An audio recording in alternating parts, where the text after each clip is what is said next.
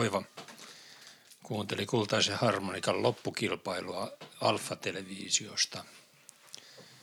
Ja tuota, sitten siinä kilpailu alkoi lähestyä loppua ja huipentua, niin Pekka sanoi, että nyt peli kovenee. Niin tuota, Oiva sanoi, että no mulla hikoo vaan kämmenet. Ja vitsillä sisään. Tervetuloa surullista köyhää et nöyrään kesäkekkereille. Ja milläs ne kesäkekkerit voiskaan alkaa muulla paitsi hanuri-aiheisella vitsillä? Oletko Sanna-Mari ollut koskaan kultaisen harmonikan kisassa tai harmonikkaristeilyllä? En ole koskaan ollut risteilyllä, vaikka sinä Rauno Nieminen olet minua sinne kovasti monta kertaa houkutellut. Kultainen harmonikkakilpailu on jäänyt myös käymättä. Yhdeksänvuotiaana aloitin harmonikan soiton Ahosen musiikkiliikkeen alakerrassa. Kävin harmonikkaryhmässä mu- muutaman lapsen kanssa siellä soittelemassa Karjalan poikia ja kukkuvaa kelloa ja mitä niitä kaikkea Tuusulan polkkaa oli. Sitten meillä vaihtui opettaja, mä olin pari vuotta jo soittanut. Sitten siinä noin 11 vuoden ikäisenä uusi opettaja tulee vähän sellainen kuivakka henkilö ja kysyy, että mitäs, mitäs se Anna-Mari, sinä haet tällä harmonikan soitolla, että miksi käyt täällä harjoittelemassa Ahosen musiikkiliikkeen alakerrassa. Sanoin, että tokihan se olisi kiva päästä tuonne kultainen harmonikkakilpailuun, niin hän sanoi, että voi et sinä sinne pääse, kun sun pitäisi paljon enemmän harjoitella. Ja tämä kaikki kävi toteen. En päässyt. Hän oli oikeassa. Voi voi, siis nyt nämä kekkerit alkoivat, tässä oli oikeastaan tämmöinen kaari vitsillä sisään ja traumalla ulos, mutta toki tämä lähetys ei vielä nyt ihan lopu. Täällä on siis Pohjois-Pispalan kesäkekkereillä on lohileipiä ja raparperipiirakkaa ja studiosta löytyy siis meillä vieraana mahtavaa Niemisen Rauno. Ja sitten täällä paikalla on Petra Käppi. Anne-Mari Kivimäki. Pekko Käppi. Ja sitten on tuo meidän ihana ään, ääni-ihminen Anna Haaraoja. Ja sitten tuota, voi olla, että Paula Susitaivalkin saapuu tänne studioon, mutta koska on kesä ja kesäreissut, niin housut on toivottavasti hänellä vielä jalassa, mutta lompakko on hukassa ja katsotaan, miten tässä käy. Ja tänään on tarkoitus puhua vähän siitä, että mitäs kaikkea tänä koronakesänä on kerinnyt tapahtuu kentällä. Ja sitten muistellaan, muistellaan ja jutellaan Raunon kanssa kaikenlaisista asioista. Mutta aloitetaan vaikka aloitetaan ja sitten sanotaan vielä, että, että tunnusmusiikinhan on meille säveltänyt Teemu Korpipää ja Matkastudio meitä sponsoroi aina ikuisesti. Ja hirveästi muuten kiitoksia taas palautteesta, nyt kun on ollut vähän hiljaisempaa muutama kuukausi, ehkä johtuen siitä koronasta, niin tuolla meidän Facebook-sivuilla niin kiva, että oli vähän keskustelua taas siellä. Puhuttiin tota sanaristikoista ja ketkä kaikki kansanmuusikot on päässyt sanaristikoihin. Se on ehkä tämmöinen uusi tavoite, mihin kannattaa, mitä kohden kannattaa mennä, kun siellä pienenä harjoittelee harmonikkaa. niin, juuri näin. Niin, niin sitä sanaristikkaa kohden ja Pekkohan oli nyt uudestaankin jo sanaristikossa, että tämä oli aivan huikeaa hommaa ja ja tota soja, soja ihan murtohartikainen ihan hetkessä ratkaisi ratkaisi tämän vaikean sanaristikon, mitä ajattelin, että meillä menee koko kesäloma siihen, mutta sehän siinä sitten ratkesi. Ja... Anteeksi, aloititko sä Petra sen sanaristiko ikinä? No en mä kerinnyt, kun soja oli niin nopea, että mä olin vasta harkinnut, kun hän oli jo tehnyt sen jokaista ruutua myöten. Fiilikset meni sen takia ehkä, ehkä mä tajusin, että mulla ei ole mitään jakoa. Mutta myös kiitoksia tuolle Lareksen Jennille, joka valisti meitä pyhimyksen luiden kukkaistuoksuista. Siellä on artikkeli, artikkeleja vähän linkkinä, jos kiinnostaa, että miltä pyhimyksen luut ovat tuoksuneet haudoissa. Siitä voi opiskella sieltä Jennin linkkaamasta artikkelista sieltä meidän Facebook-sivuilta.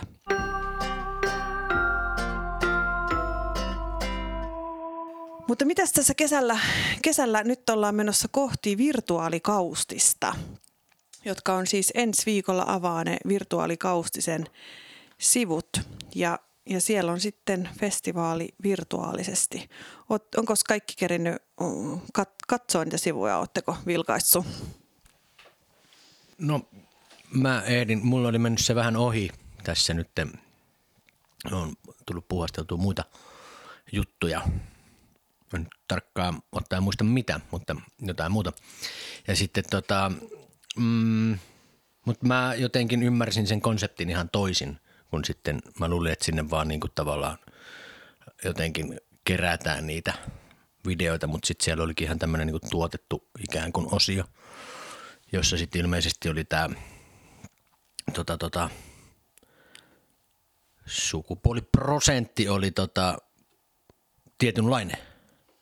Niin, joo, siellä on siis tuotettu osio, että on niin yksi iltakonsertti per päivä, joka on, on tuotettu ja sitten on aika laaja se pelimanniohjelma, minne on sitten haalittu hirveästi, hirveästi keikkoja. Sitä ei nyt tiedä oikein, miltä se näyttää se pelimanniohjelma vielä, kun sitä ei joku, siellä ei tavallaan ole mitään pohjaa siitä, ettei tiedä, että kuinka paljon niitä tulee ja tuleeko päivittäin vai ei. Ja sitten lastenohjelma ainakin on tuotettu, koska itsekin on tehnyt sinne jotain soitin videoita. Mutta tota, semmoinen, mun mielestä se oli niin kuin kivan näköinen se sivu ja aika selkeä ja jotenkin se nyt oli ensimmäinen ainakin tuonne virtuaalifestivaali, mitä itse näin, niin kuin, että en ole vielä käynyt katsoa minkään toisen festivaalin sivuja, että jotenkin tuntui, että se niin kuin, ikään kuin se sivu oli ainakin musta tuntuu, että silleen onnistunut ja ja semmoinen, että to, toki tietysti aina kun tehdään asioita ensimmäistä kertaa, niin sitten varmaan sen jälkeen kun se on tehty, pyöräytetty kerran, niin tulee paljon ideoita, mitä, mitä siihen voisi olla lisää ja semmoista, mutta se itse sivu näytti kyllä kivalta.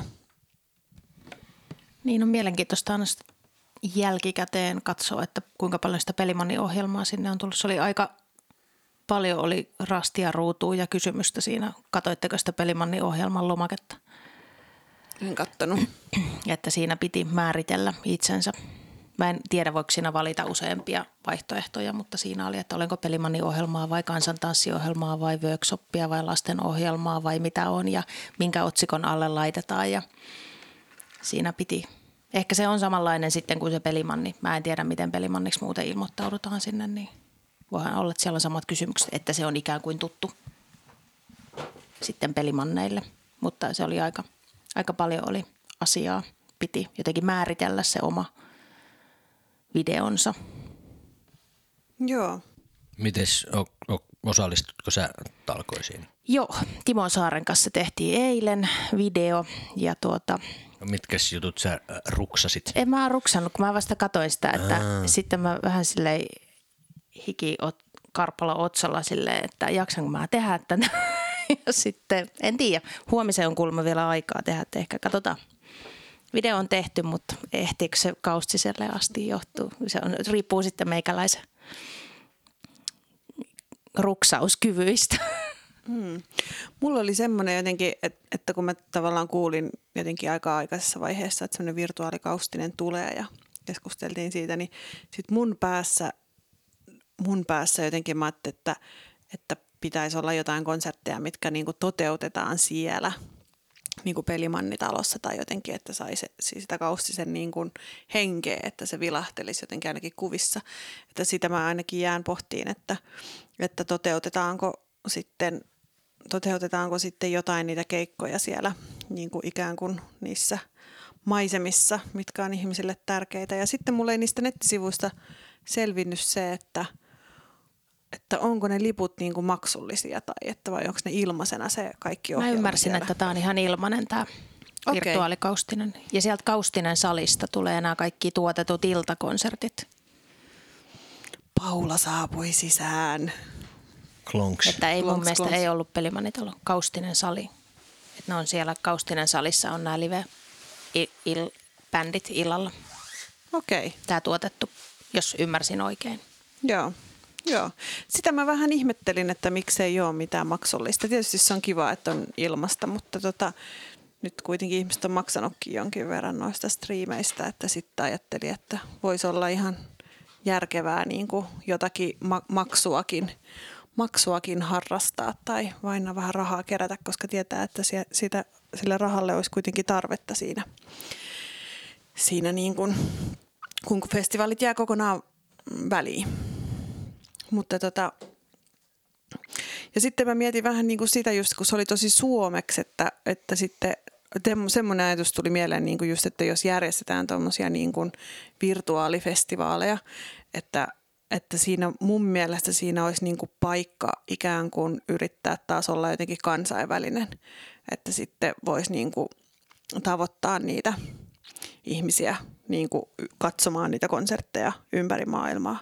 Että nyt kun se oli tosi suomenkielinen ja jotenkin semmoinen, että sitten mun mielestä ne, mm, ne bändivalinnat ei ollut ehkä semmoisia, että ne olisi ollut, no jotenkin tuntuu, että ne oli semmoisia tosi kaustisen perusvalintoja, että sitten tavallaan annetaan jotain semmoista tosi tuttua ja turvallista, jota ihmiset ehkä haluaa nähdä siellä kaustisella, niin kuin nimenomaan suomalaiset. Et jotenkin ajattelin, että olisi ollut niin kuin tuommoisella festivaaleilla niin kiva, jos siinä olisi joku semmoinen niin kansainvälinen aspekti ja yritetään saada sitä, niitä keikkoja vähän niin kuin, että ulkomaillakin katsottaisiin ja sitten olisi ehkä jotain toisenlaisia valintoja myöskin. Ja nyt kun niistä valinnoista puhutaan, niin sitä me tosiaan tässä vähän ihmeteltiin ti- tiiminä, että ei ollut niissä iltakonsertissa, niin ei ollut yhtään naisvetosta artistia. Että silleen tavallaan se oli niin kuin sata, sataprosenttisesti male panel t- tässä, jos, jos me käytetään vähän niin kuin se, semmoista laskutapaa, mitä silloin puhuttiin tota, Johanna Juhola oli täällä, että jos mietitään niin kuin niitä bändejä silleen, että naisvetoset, miesvetoset bändit, niin nyt oli niin kuin 100 prosenttia miesvetosta toi koko ohjelma. Siis se iltakonserttiohjelma Pelimannissa tietysti on sitten mitä on. Niin kyllä, aina kun joka päivän klikkas auki, niin sieltä tupsahti joko yhden miehen tai kolmen miehen kuva silmillä, että kyllä se ainakin myös visuaalisesti oli näin. Mitäs Rauno ja Paula, joka juuri saapui, oletteko tutustuneet virtuaalikaustiseen? Ehtineet? Minä voin sanoa, että en ole tutustunut enkä aio tutustuakaan, että mä yritin katsoa, mä odotin koko pitkän talven, että tulee All Song Skansen. Ja saa viettää vaimoni kanssa ruotsalaisen hetken joka tiistai. Niin siellä ei ollut muutama ihminen yleisössä. Ei se, ei se kuulostanut ollenkaan miltään. Kun soittamisessahan on kiva, että yksin voi soittaa, mutta vielä mukavampi on soittaa kaverin kanssa. Ja sitten jos on vielä yleisöä, niin se aina vaan paranee. Mm. nyt kun se yleisö puuttuu sieltä ja kaveritkin on tommosia, mitä ne nyt on, niin ei, ei kiinnosta. Eikä mä ehkä sitä all songiakaan enää niin, niin täpinöissä ole sen kanssa. Sellainen tuli mulla mieleen, että mä en nyt niinku muista, että mikä se lainappi siellä on, mutta että toi toi, tämä kansainvälisyysaspekti on kyllä erittäin totta, että tavallaan, että silloin kun se ei ole paikkasidonnaista, niin silloin silloin olisi mahdollisuutta niin kuin toimia missä maailmankolkassa hyvänsä, mutta voi olla, että siinä on tietysti ollut ajatuksena myös se semmoinen niin festivaali-ikävän paikkaaminen. Että kyllä mä niin kuin olen huomannut, että et, et, et, ajattelin, että ei se kirpase, mutta sitten joku viime viikolla yhtäkkiä tuli semmoinen, että kyllä se olisi niin ihana olla siellä teltassa ja, ja haitaris olisi viidessä eri suunnassa ja, ja jotenkin niin kuin se, siis et, et, et, et, mä, mä, siinä on niin kuin monta aspektia, että ehkä se sellainen niin kuin kaustisen tunnelman luominen näissä etäolosuhteissa on sitten ehkä ollut siinä päällimmäisenä mielessä, en tiedä. Mutta se, sellainenkin tarve on. Niin eli sinne olisi pitänyt siis itse asiassa tehdä semmoinen video, semmoinen kaoottinen harmonikkavideo sinne Pelimanni-ohjelmaan. En, kyllä, Vielä ehkä itse asiassa. Siis äänimaisema. meille jamittelemaan? Äänimaisema. äänimaisema. Mulla on monta hanuria. Mennäänkö Viidestä tekemään? eri suunnasta niin kuin pentagrammina ikään kuin. Joo. Ding dong ding. Jotain lapsia tarvitaan kanssa soittaa. Ja hulinoimaan, kyllä, ehdottomasti. Mutta siinä on niinku monta, monta puolta mun mielestä festareissa. Et musta tuntuu siltä, että mun viime, viime vuosien kausiset on mennyt, hirveän vähän on päässyt niinku näkee konsertteja. Et se on enemmän sitä sellaista niinku keikalta toiselle juo, omi, niinku omia soittokeikkoja ja lasten soittokeikkoja fasilitoidessa. Ja sit siinä niinku välillä jotain virvoketta hädissään rinteessä nauttiessa. Että se on sitten se on niin monta tapaa. Saa miehen rinteessä. Se on just niin kuin Mutta mä, mä tota huomasin, siis a, nyt Pelastakaa tulee... Paula ensi kerralla, kun se hädissään. Hädissään, aina hätä on. Mutta mä, mä törmäsin nyt hienoon, tota, mulla on körttiystäviä paljon ja itsekin olen kauppikörtti, niin nyt kun herättäjäjuhlat on peruttu, niin mä en siis itse asiassa tiedä, että onko niillä jotain niin kuin etäseuroja sitten. Mutta, tota, mutta mä huomasin, että mun körttituttujen sitä jo, jollain se, niin kuin Facebook-seinällä oli sellainen ketju, missä niin kuin ihmiset oli siis silleen niin kuin varta vasten laittaneet itselleen sellaista niin kuin herättäjäjuhlaruokaa, siis sellaista niin kuin sitä suurkeittiö, sitä soppa kanuuna ruokaa. Että et täällä on hernekeittoa ja mulla on täällä tää palapaisti ja lantturaaste ja suolakurkut. Ja sitten kaikki oli silleen, jee, suolakurkut. Ja sit silleen, musta, musta oli myös ihanaa, että, että kaikenlaisilla keinoilla haetaan sitä kesäjuhlan tunnelmaa. Mikä teillä on se Kaustisen makuelämys? Mikä se on se, niin kuin mikä sitten Kaustisella, jos haluaa festivaaleja korvata, niin mikä se olisi teidän mielestä? Juustopaisti. Kyllä se varmaan on juustopaisti, joo. Mun mielestä semmoiset kärventyneet ihan mini-mini muikut on kanssa semmoinen jotenkin tyypillinen, kun etsii sitä safkaa pitkän päivän jälkeen. Sitten siellä on enää ne jämät jäljellä.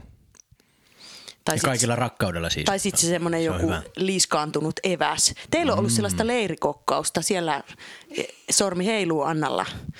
Joo, mulla on tosi voimakas semmoinen tota, se, äm, näitä Rainbow halvimpia mahdollisia, se valmiita pussi, riisi asioita ja joku valmis papusysteemi trangia, niin sitten mm, jaetaan se viien henken kesken semmoinen pieni, pieni soppa sieltä kaikille. Se on se kaustinen. Onko siinä joku niin kuin jakamassa sitä sille ns. kristillisesti kauhalla, että siinä on rivissä kuppeineen? Joo, syöt. siellä on keittäjä sitten, joka sitten jakaa siitä puukauhasta oh. kaikille. Sitten Tästä tulee herättää juhlat samassa. Joo. Mm. Ihan krustipataa selkeästi.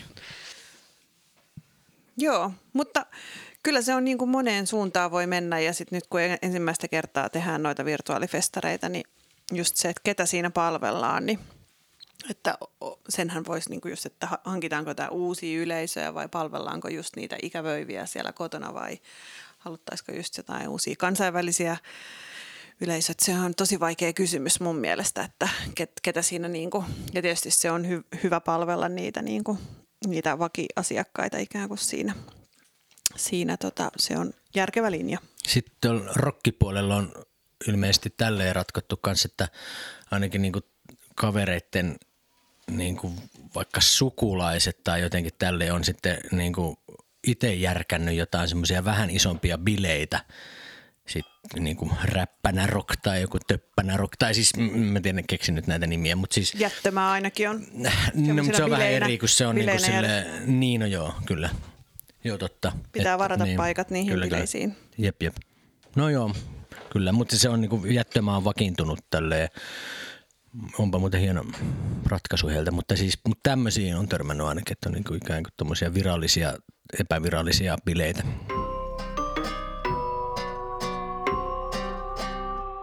Miten tota kaustisesta näppäreihin, niin tota, etänäppärit on ollut nyt suuri homma, niin mitäs Paulalla on ensikäden kokemuksia näistä etänäppäreistä, mitäs ne su- suju? No tota, ensinnäkin siis mä tässä juuri ennen tänne saapumistani, niin, niin tota, tuon syväkurkkoni tuolla taiteen edistämiskeskuksessa, niin sanoi, että että näppärikurssi on ollut yksi siis ehkä jopa ainoa etämusiikkileiri, joka on niin kuin järkätty. Et siis musiikkileirit on järjestään peruttu ja jotkut, tai jotkut on niin kuin tavallaan päätetty sitten järjestää kuitenkin niin kuin rajoituksin.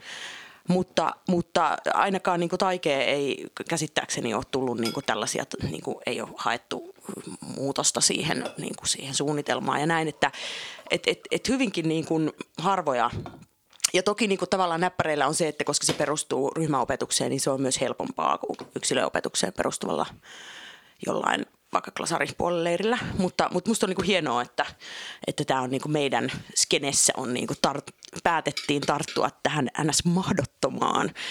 Ja sitten mulla oli siis se tilanne, että oli ö, omat ja kaverien lapset ja olin lupautunut sitten pitämään ikään kuin näppärileiri emännöimään sitten heitä viime viikolla ja ja siis mä olin vähän silleen skeptinen ja lapset jotenkin kitisi, että ei se nyt ole sama ja ja näin.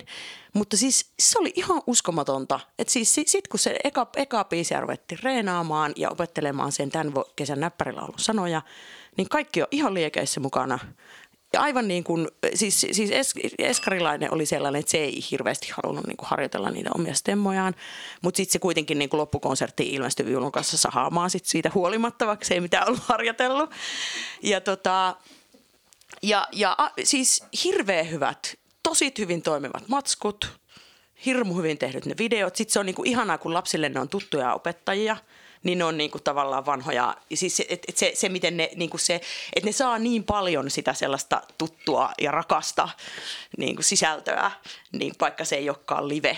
Et, et mä olin ihan niin kuin täysin jotenkin puulla päähän lyöty siitä, miten hienosti se toimi. Toki se oli niinku itselle vaativaa, että se oli vähän niinku sellainen fläsäri siihen etäkoulukevääseen yhtäkkiä, että et, et ei se tietenkään mennyt sillä että itse saattoi tehdä omia hommia ja lapset oli leirillä, vaan että siinä piti jatkuvasti tietysti auttaa ja etsiä niille seuraavaa videoklippiä ja kaivaa pdf-nuotteja ja näin. Mutta tota, se oli todella hienosti niin kuin toteutettu. Mä en ole siis ehtinyt katsoa siis muiden osallistujien niitä videoita, kun niitähän on sitten kerätty ja voinut ladata sinne katsottavaksi. Kaikki näppärikombot, mitä ympäri. Ja, ja, ja sehän oli kansainvälinen, että et toki suomenkielinen, mutta että niin kuin ulkosuomalaiset on saattaneet nyt sitten osallistua myös, myös kurssille. Että onko muita kokemuksia? No mä en oikeastaan yhtään tiedä, miten meidän etänäppäri leiri on mennyt, koska se on suoritettu Konneveden saaresta.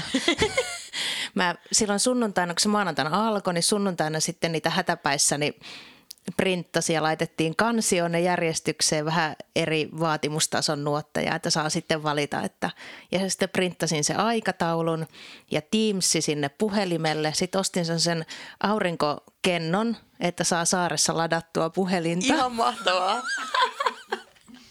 että lataat sitä puhelinta, tietokonetta et voi ottaa, koska se vie niin paljon akkua, tai niin kuin, että se ei riitä se koko viikoksi. Ja nuottiteline ja viulu mukaan saareen, ja siellä sitä on viime viikko soiteltu. Kyllä kuulemma jo mummo ja pappa sanoi, että joka päivä on viulu soinut vintillä, mutta en tiedä yhtään, miten se on mennyt. Mahtavaa. Si- siinä oli tota, jotenkin niin kuin ne, ne yhteissoittovideot oli ihan hullun mukaansa tempaavia, että, että niitä oli kiva, niin kuin, että itsekin oli siinä ihan liekeissä mukana tietenkin siinä koko ajan huseeraamassa, että, että se on varmaan, mä luulisin, että tuossa meillä oli vielä kiva, kun oli iso porukka, niin, niin sit saat, saatiin sellaista pientä joukkotunnelmaa siihen, koska onhan se, tota, sehän se juttu on niin tietenkin se isossa porukassa soittaminen. Mutta siellähän oli kappaleena Raunon valssi. Kyllä oli Raunon valssi. Siinä oli moniona oli pinni, raunapalssi ja pinnifalssi. Se on väärinkäsitystä koko kappale. Niinkö? Joo. Ja tota, ja haluatteko kuulla tarinaa? Totta Tietenkin. me halutaan kuulla. Joo, siis se on ruotsalainen polska, jonka opin Styrbjörnbergeltiltä joskus 80-luvulla. Mä kävin silloin paljon Tukholmassa ja Styrbjörn kävi täällä Suomessa – ja sitten tota, mä opetin silloin, kun kansanmusiikkilinja alkoi Sipiksessä, niin mä opetin puhallinten soittoa. En saanut opettaa jouhikon soittoa, koska siellä oli parempia opettajia siihen. Mutta sitten tota, ne tytöt pyysi mua salaa opettamaan. Ja muun muassa tämä Polskan sitten opetin – siellä oli Pulkkisen Outi ja Kristina Ilmonen ja ketä siellä oli silloin. Ja tota, sitten ne laittoi sen jollekin Sipiksen levylle ja kun ne ei tiennyt sen nimeä. Väinön putki. Väinön putki varmaan. Mä en tiedä sen nimeä, niin sitten ne laittoi sen nimeksi Raunon valssi. Eikö se löyty sieltä Heikin juhlalevyltä, Heikille tehdyltä? Joo, siellä se on. Tuli Mut, mutta missä vaiheessa tuli Polskasta valssi? Tämäkin rupesi kiinnostaa välittömästi. No niin, mä kyllä yritin soittaa sen niin ruottalaisesti kuin vaan mahdollista. Mutta sitten myöskin Ihan Hiroko Ara on sen levyttänyt myöskin Raunon valssin nimellä kanteleella soitettuna. Tämä on hienoa Japanissa. muuntuvaa perinnettä. Ei musta ole mitään valittamista tällaisessa. No, kyllä. Tämä onkin varmaan kuuluisen kappale, mitä mä oon säveltänyt. Mutta musta on itse asiassa ihana kanssa, että siinä näppäriohjelmistossa nytkin oli pari tuollaista, niin kuin, miten mä sanoisin, jamistandardia, että sitten tuo nuoriso oppii pikkuhiljaa sit niitä sellaisia yleisiä jamikappaleita, että se on musta hauskaa saavat haltuun sellaista yleissuomalaista yhteisso- ja mahdollisesti yleispohjoismaistakin yhteissoitto-ohjelmistoa. Niin kuin Raunon valssi. Niin kuin Raunon valssi nimenomaan. Kaikkien Löytyy joka tuntema. maasta eri nimellä.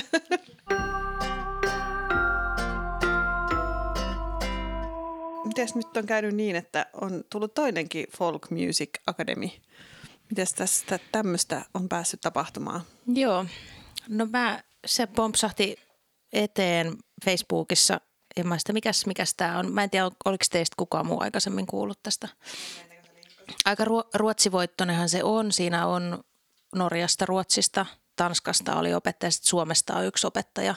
Tai Markus Räsäselle on laitettu sekä Suomi ja Ruotsi, että hän opettaa. Ja siis ilmeisesti perinteisiä viisuja kyseisistä maista ja perinnetyylillä. Ja en tiedä nyt tästä yhtään sen enempää. Pikkusen kävin kurkkimassa nettisivulta, että, että voi ostaa kuukauden tai kolmen kuukauden tai puolen vuoden. Aina kerran kuussa maksetaan joku tietty summa tai jopa vuoden voi ostaa kerralla. Ja sieltä tulee sitten, voit kaikkien soittimia. Siellä on viulua ja hardanger-viulua ja visrivinen haeterpeli ja oli jotakin tamburiinia lyömäsoittimia, niin opetusvideot tulee ja sitten voi siinä opetella. Sitten siellä kyllä luki myös, että konsertteja, mutta niistä mä nyt en tiedä enempää, että mitä se tarkoittaa, live-konsertit. Tämmöinen alusta, siis netti-alusta, jossa voi opetella skandinaavista pelimannimusiikkia. Niin, mutta periaatteessa mun mielestä ihan mahtava idea, mm. että just se mahdollistaa sen, että joku voi sitten, joku soittaja ihan missä päin maailmaa, niin opetella jotakin pohjoismaista pelimanni-matskua. Kyllä, niin oli- tolleen, ja, ja, että saa johonkin opettajaan kontaktia ja voi myöskin kysyä jotain, että siinä on niin kuin, voi olla myöskin jotain vastavuoroisuutta, eikä vaan jostain nuotista tai kuulokuvasta. Niin, ja toi on aika helppo. Että sen voi ottaa sitten vaikka kuukaudeksi kokeilla. Ja, ja oli, oliko ilmeisesti jotain, että voi ihan sille ilmaiseksi käydä, ilmaiseksi ensin käydä tsekkailemassa. Että Porttiteoriamaisesti sitten Niin, siitä ilmaiset maistiaiset. Mikä siinä olikaan niin kuin se, se hinta? Heti kiinnostaa. Tai tavallaan, että miten se, onko se joku kuukausi niin kuin 20 maksu euroa kuussa, Joo. jos otti vuoden. Ja sitten se oli pikkusen enemmän kuussa, jos osti niitä lyhyempiä. Niin ja sillä, jos- sillä saa sitten niinku tavallaan, saako sillä sen kaiken Ilmeisesti joo. No se eihän paha paha ja nuotit ja kaikki halpaa. tulee sieltä. Joo, Halpaa kuin makkara. joo. Siinä täytyy olla jotain rahaa taustalla, koska se on kyllä Varmasti. ei, ei niin kuin pysty rahoittamaan tuommoista palvelua varmasti. Niin, kun mä ajattelin, kun mä alkukoronasta innostuin tota opettelemaan tämmöistä jotain tästä Pinkerpickin kitarajuttua ehkä puoli viikkoa, mutta tota, kuitenkin niin katsoin just tämmöistä niin nettiopetuspalvelua, niin se oli mun mielestä niin kuin melkein tonnin vuodessa kuitenkin.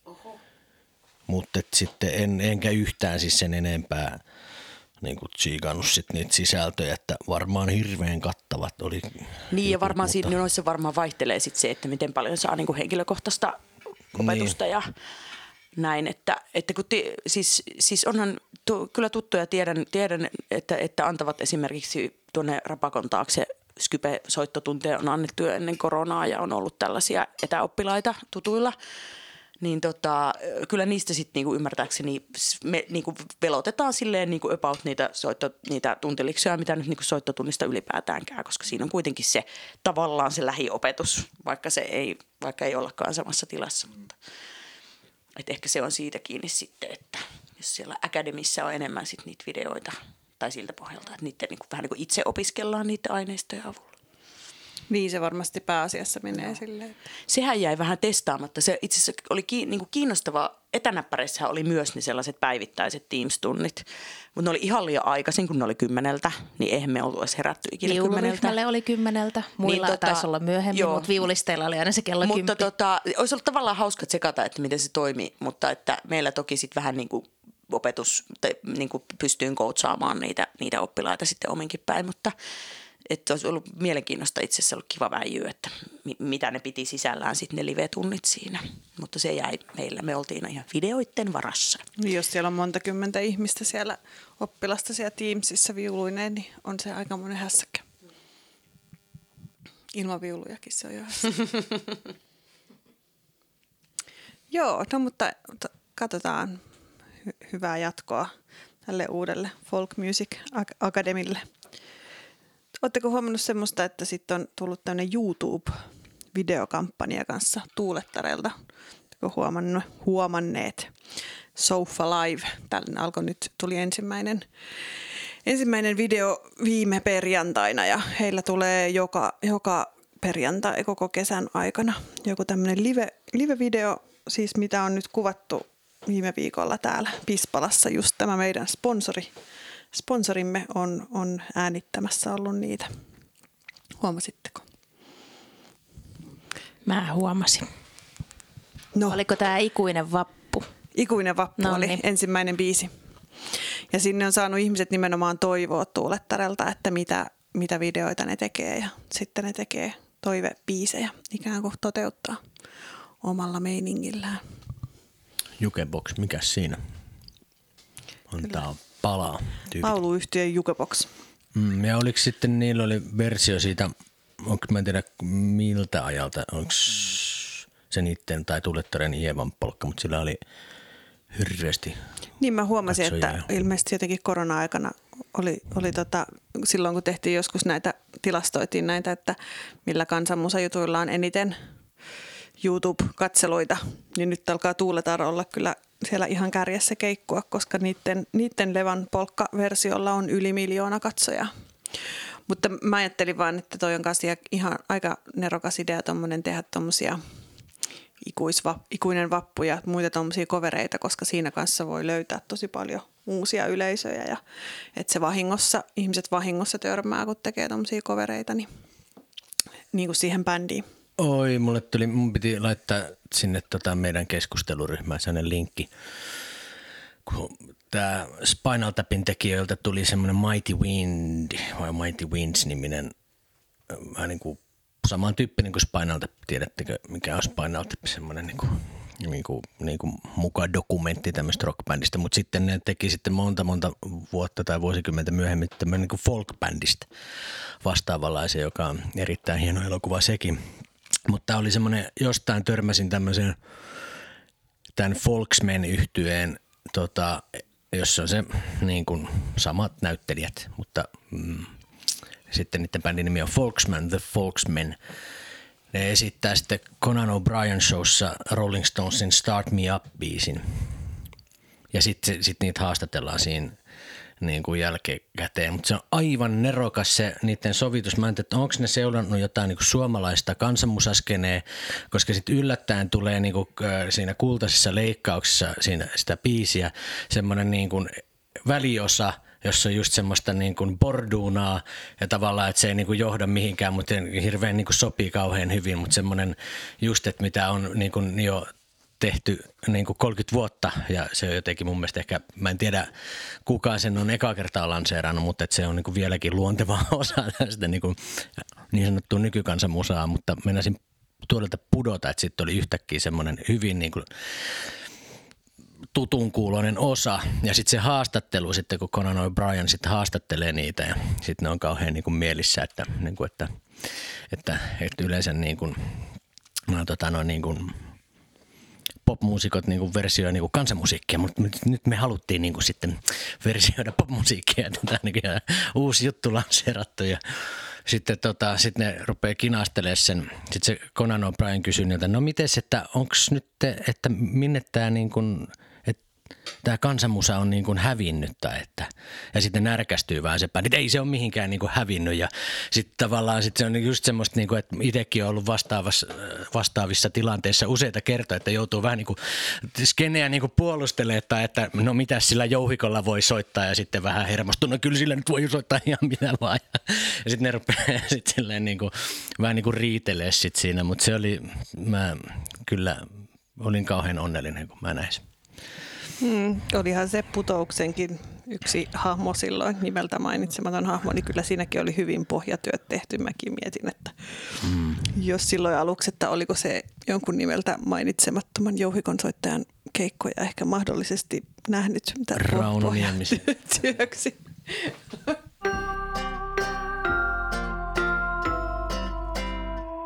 No mitä, onko se Rauno se, nyt kun sä oot tässä näin, niin mäpä sulta heti kyselen, niin onko se kansanmusiikki hävinnyt missään vaiheessa mihinkään niin kauan kuin sä oot pyörinyt näissä kuvioissa? Sä oot pikkusen kauemmin ollut kuin esimerkiksi minä. No joo, kyllähän se on pelottavasti niin kuin lisääntynyt, että sitä ei pääse enää pakoon mihinkään. Että kun itse aloitin 70-luvulla, niin tuota, minähän kuuluin semmoiseen nuoriso-orkesteriin kuin primitiivisen musiikin orkesteri, joka oli tämmöinen vallankumouksellinen ja uraurtava ja rajoja rikkova kokoonpano. Ja silloin ei ollut Kaustisella eikä muillakaan festivaaleilla juuri, eikä me, mekään oltu nuoria, me oltiin jo kyllä yli kaksikymppisiä, mutta oli siellä Rinteruonan Jaana ja Järvenpään veli-Matti ja semmoisia tyyppejä oli muutama. Ja nyt viime kesänä, kun Kaustisella oli, niin siellähän oli aivan valtavasti soittajia ja nuoria soittajia paljon. Että on, mitä siitä nyt tulee? Mä oon 79 ollut Kaustisella ensimmäisen kerran, niin onko sitten nyt 43 vuotta. Mutta sitten niin eka kansanmusiikkikonsertti mulla on ollut noin vuoden 70, milloin se Jimi Hendrix kuoli. Mm, onko se Missä olet, kun Jimi Hendrix kuoli? tai 70, onko se niinku ihan vuodenvaihteessa 69 70? Joo. Tai jotain Mä olin Kolhon seurantalon nurkalla, kun Vähämaa Ilpo ja Limnelin Seppo pysäytti mun hopeasaumamerkkisen mopo ja sanoi, että Rauno, että Jimi Hendrix on kuollut. Ja perustettiin Jimi Hendrix bändi Kolhon kylälle ja oltiin siellä harjoittelemassa seurantalojen kellarissa, niin yläkerrassa oli, tultiin sanomaan, että nyt hiljaa täällä on konsertti. Siellä soitti Järvelän pelimannit ja Otto Hotakainen mentiin kuuntelemaan sinne. Siis si- paljonko siitä on sitten, kuka osaa laskea? No, ehkä 50 vuotta. 50 vuotta, joo. Että noin 50 vuotta mä oon seurannut tätä kansanmusiikkielämää. No miten ne Jaana Rintaruona ja veli-Matti Järvenpää, ne, ne oli varmaan sama ikäisiä suurin piirtein silloin. Niin oliko niillä sama ohjelmisto? Toinen tuli mistä Hämeenkyröstä ja toinen tuli Kuortaneelta. Oli, Oli- niillä eri opettajat? Oli niillä varmaan samojakin biisejä, mutta tota, sitten Seppä Saastamoinen löi pimpparauta ja Crossin Tauno saattoi olla, että sitä ei enää ollut 79 siellä, tai jos oli, niin en muista. Mutta se oli semmoista, ei, ei ollut tota, mitään näppäreitä silloin. Mutta siis soittiko ne yhdessä? Veli-Matti ja Jaana? En mä usko. Vai- Sitten siellä oli se, oliko se Panu, oli yksi Panu soittaja. oli joo. joo. Panu ja Jaana soitti yhdessä. Ne soitti yhdessä. Sitten velimatilla oli veljensä kanssa tämä sarvipäät yhtyö, joka soitti klarinetti, pimpparauta ja haitari. Oliko tämä se suuri konsertti sitten, mikä sai sut lähteen jättämään Jimi Hendrixin ja siirtymään kansanmusiikin pariin vai miten se kävi? Miten, miten se sun innostus syntyi silloin, että sieltä kolhosta päädyit jouhikon rakentajaksi ja tutkijaksi? Ja Joo, tota kyllä sitten siihen vaikutti Chiilessä tämä vallankaappaus, kun Pinochet kaappasi vallan ja Suomeen tuli sitten sieltä muusikoita, jotka esitti chiileläistä kansanmusiikkia. Oli Kilapajan ja sitten Inti Iiliman. Ja niitä tietysti kuunneltiin sitten Tampereella ja Helsingissä ja, ja tota, niillä oli, siis musiikki oli hieno, ne lauloi hienosti, niillä oli hienoja kansansoittimia. Siis jos te olette elänyt 70-luvun alussa, niin mitä kansansoittimia oli Suomessa kuultavana radiossa tai konserteissa? kukaan meistä ei ole elänyt 70-luvun alussa. Niin, maanantaina tuli Peipposet laulavat Mikko von Deringerin johdolla suomalaisia kansanlauluja. Ja, ja tota, sitten oli Pokelat ja Ulla Katajavuori soitti kannelta. Että si, siinä se oli sitten, mitä oli. Ja tota, mä sitten innostuin niistä siiläläisistä niin, että mä aloin rakentaa – kuatroja ja keenahuiluja ja muita Ja sitten mä ajattelin, että kyllä varmaan Suomessakin on ollut kansansoittimia ja kansanmusiikkia.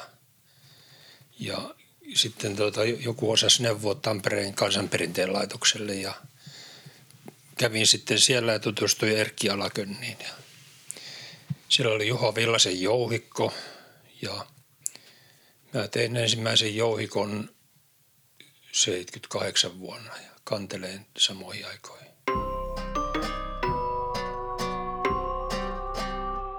Siitä se sitten lähti. Miten, te, miten siellä silloin jotenkin ne, niin kuin, että kun se oli aika, harvat ihmiset teki aika erilleen varmaan innostu silloin niin kuin asioista, niin mi, miten jotenkin, että sä löysit sinne kansanperinteen laitokselle ja sieltä kautta, mutta miten te niin kuin törmäsitte kaikki, niin kuin Hannu Saha ja Laitinen ja niin kuin, miten te kaikki törmäsitte, löysitte toisinne, silloin ei ollut vielä Sibeliusakatemiaa ja miten se ikään kuin se skene ja porukka silloin syntyi, joka sitten rupesi tekemään hirveästi asioita? Joo, se tota, tietysti Kaustisella ja oli pari muutakin. Mäntsälässä oli sepänsoittoja.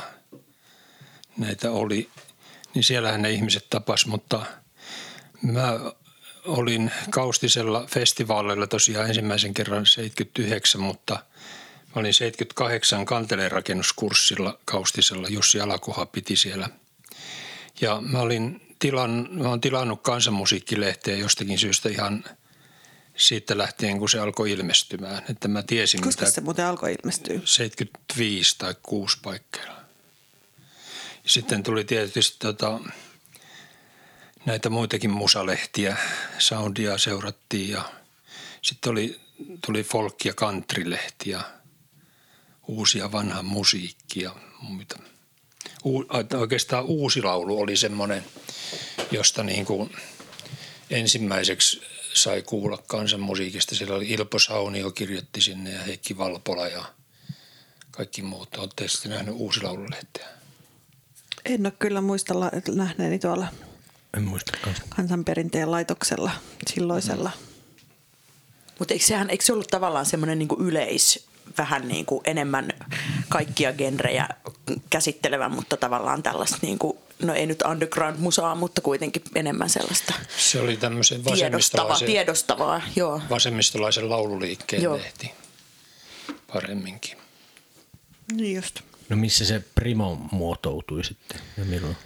Se muotoutui Kaustisen pelimannitalo siinä Porstuassa. Ja siellä oli Armi Mäkelä, joka soitti jouhikkoa. Meitä oli silloin kaksi siellä ja sitten kun me tavattiin toisemme, niin Armi pyysi mua, että tuu soittaa Keski-Suomen iltaa hänen kanssaan. Ja meillä oli molemmilla samat biisit, oli siellä kaseti A-puolella, oli nyykytys ja mitä niitä oli. Ja muistan, kun me harjoiteltiin siinä portaikossa, niin Kankaan Juha tuli siihen, katseli meitä kiinnostuneena ja ihmetteli ja sitten meni pois. Siinä oli todennäköisesti koolla 99 prosenttia Suomen jouhikon soitteista sillä hetkenä. Ja Kankaan Juha oli siis soittanut Kankaan pelimannia. Kankaan pelimanneissa oli soittanut jouhikkoa jo pitkään. Mm. Ja sitten tavattiin Hannu Saha ja, ja tota, Hannu ja Armi opiskeli Tampereella ja sitten tota, alettiin täällä Tombesterissa treenaamaan Satura Satamakadulla ja sitten Nefan pikkujoulussa oli ensimmäinen keikka.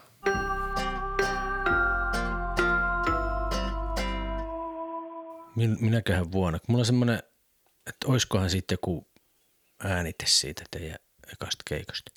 Kyllä se pitäisi olla siellä kansanperinteen laitoksessa. Joo, mä ehkä kauan Silloin sitten kun oli törmännyt. ne bileet, niin silloin ihan hirveästi nähtiin kaikkia videoita mm. ja valokuvia ja kaikkea, mutta toi, toi ei tullut kyllä mm. vastaan silloin. Mä muistin, että on Nefan bileitä on tota, kyllä taltioitu sille hyvin varhaisesti. Joo.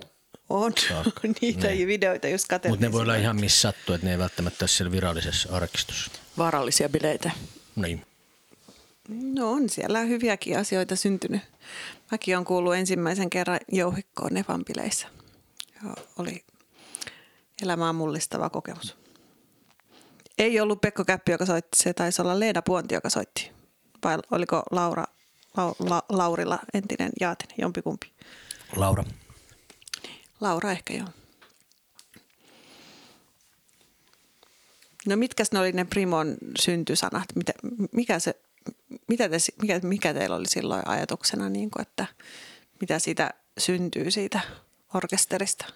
No sillä tavalla tuota, Hannu oli tehnyt gradun Feodor Revon paimenmusiikista ja, ja sitten tota, opetellut Revon tyyliin tämmöistä inkeriläistä sulkusoittoa kanteleella, Peipposen polkkaa ja muita. Ja sitten tota, Armi oli soittanut jouhikkoa ja mä rakensin niitä soittimia, niin mä rakensin koko orkesterille soittimet esimerkiksi, niin siihen tuli sitten tietysti Johanna Saha myöskin mukaan, Hannun silloinen tyttöystävä ja nykyinen vaimo. Että meitä oli neljä soittajaa siinä sitten. Ja tota Johanna esimerkiksi tein jouhikon ja vaihdoin sen lapasiin. Se oli halvat, oli jouhikohinnat silloin. Riippuu lapasista toki, Niin, mutta ne oli kyllä hienot lapasit, ne on kyllä hukkunut jo, mutta jouhikko on tallessa edelleenkin. Mm.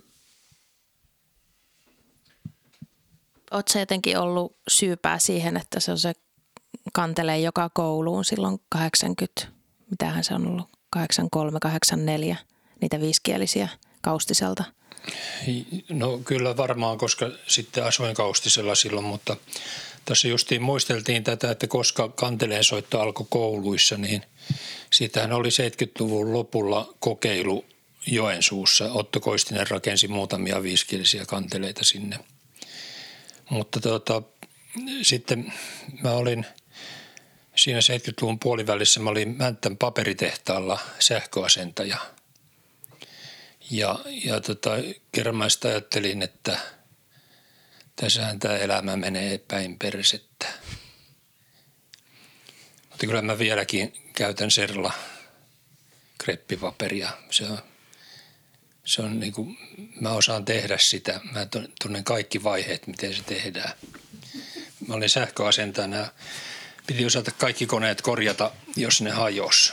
No mä otin lopputili ja päätin ruveta soitin rakentajaksi, koska mä olin sitä harrastanut. Ja jonkun aikaa, 78 tämä tapahtui kesällä. Mutta sitten siinä oli se ongelma, että, että tota, kun mä halusin erikoistua kansansoittimiin, niin ei ollut soittajia. Että vaikka soittimia olisi tehnyt, niin ei kukaan niitä ostanut, kun ei ne osannut soittaa niitä. Ja sitten mä rupesin opettaa sitä soittoa – Mä olin varmaan 5-6 vuotta Ilomantsin kanteleleirillä. Opetin jouhikkoa, kannelta, puhaltimia ja sitten kaikilla kesäkursseilla Kaustisella ja Iisalmessa ja milloin missäkin Oriveden opistossa.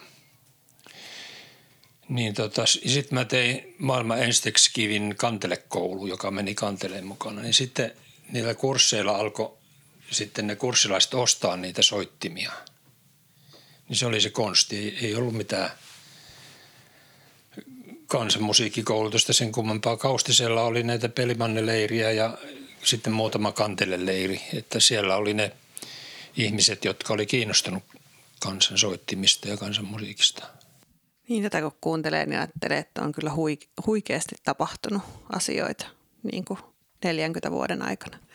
Että sitten se kyllä tietysti laittaa semmoiseen perspektiiviin kaiken sen, että kansanmusiikilla menee tällä hetkellä niin huonosti puheen, että, että jos ajattelee tota, tota tilannetta, että 80-luvun, 70-80-luvun vaihteessa niin ei ole ollut paljon opettajia eikä soittimia eikä soittajia, niin on siinä nyt 40 vuodessa tapahtunut tosi paljon asioita.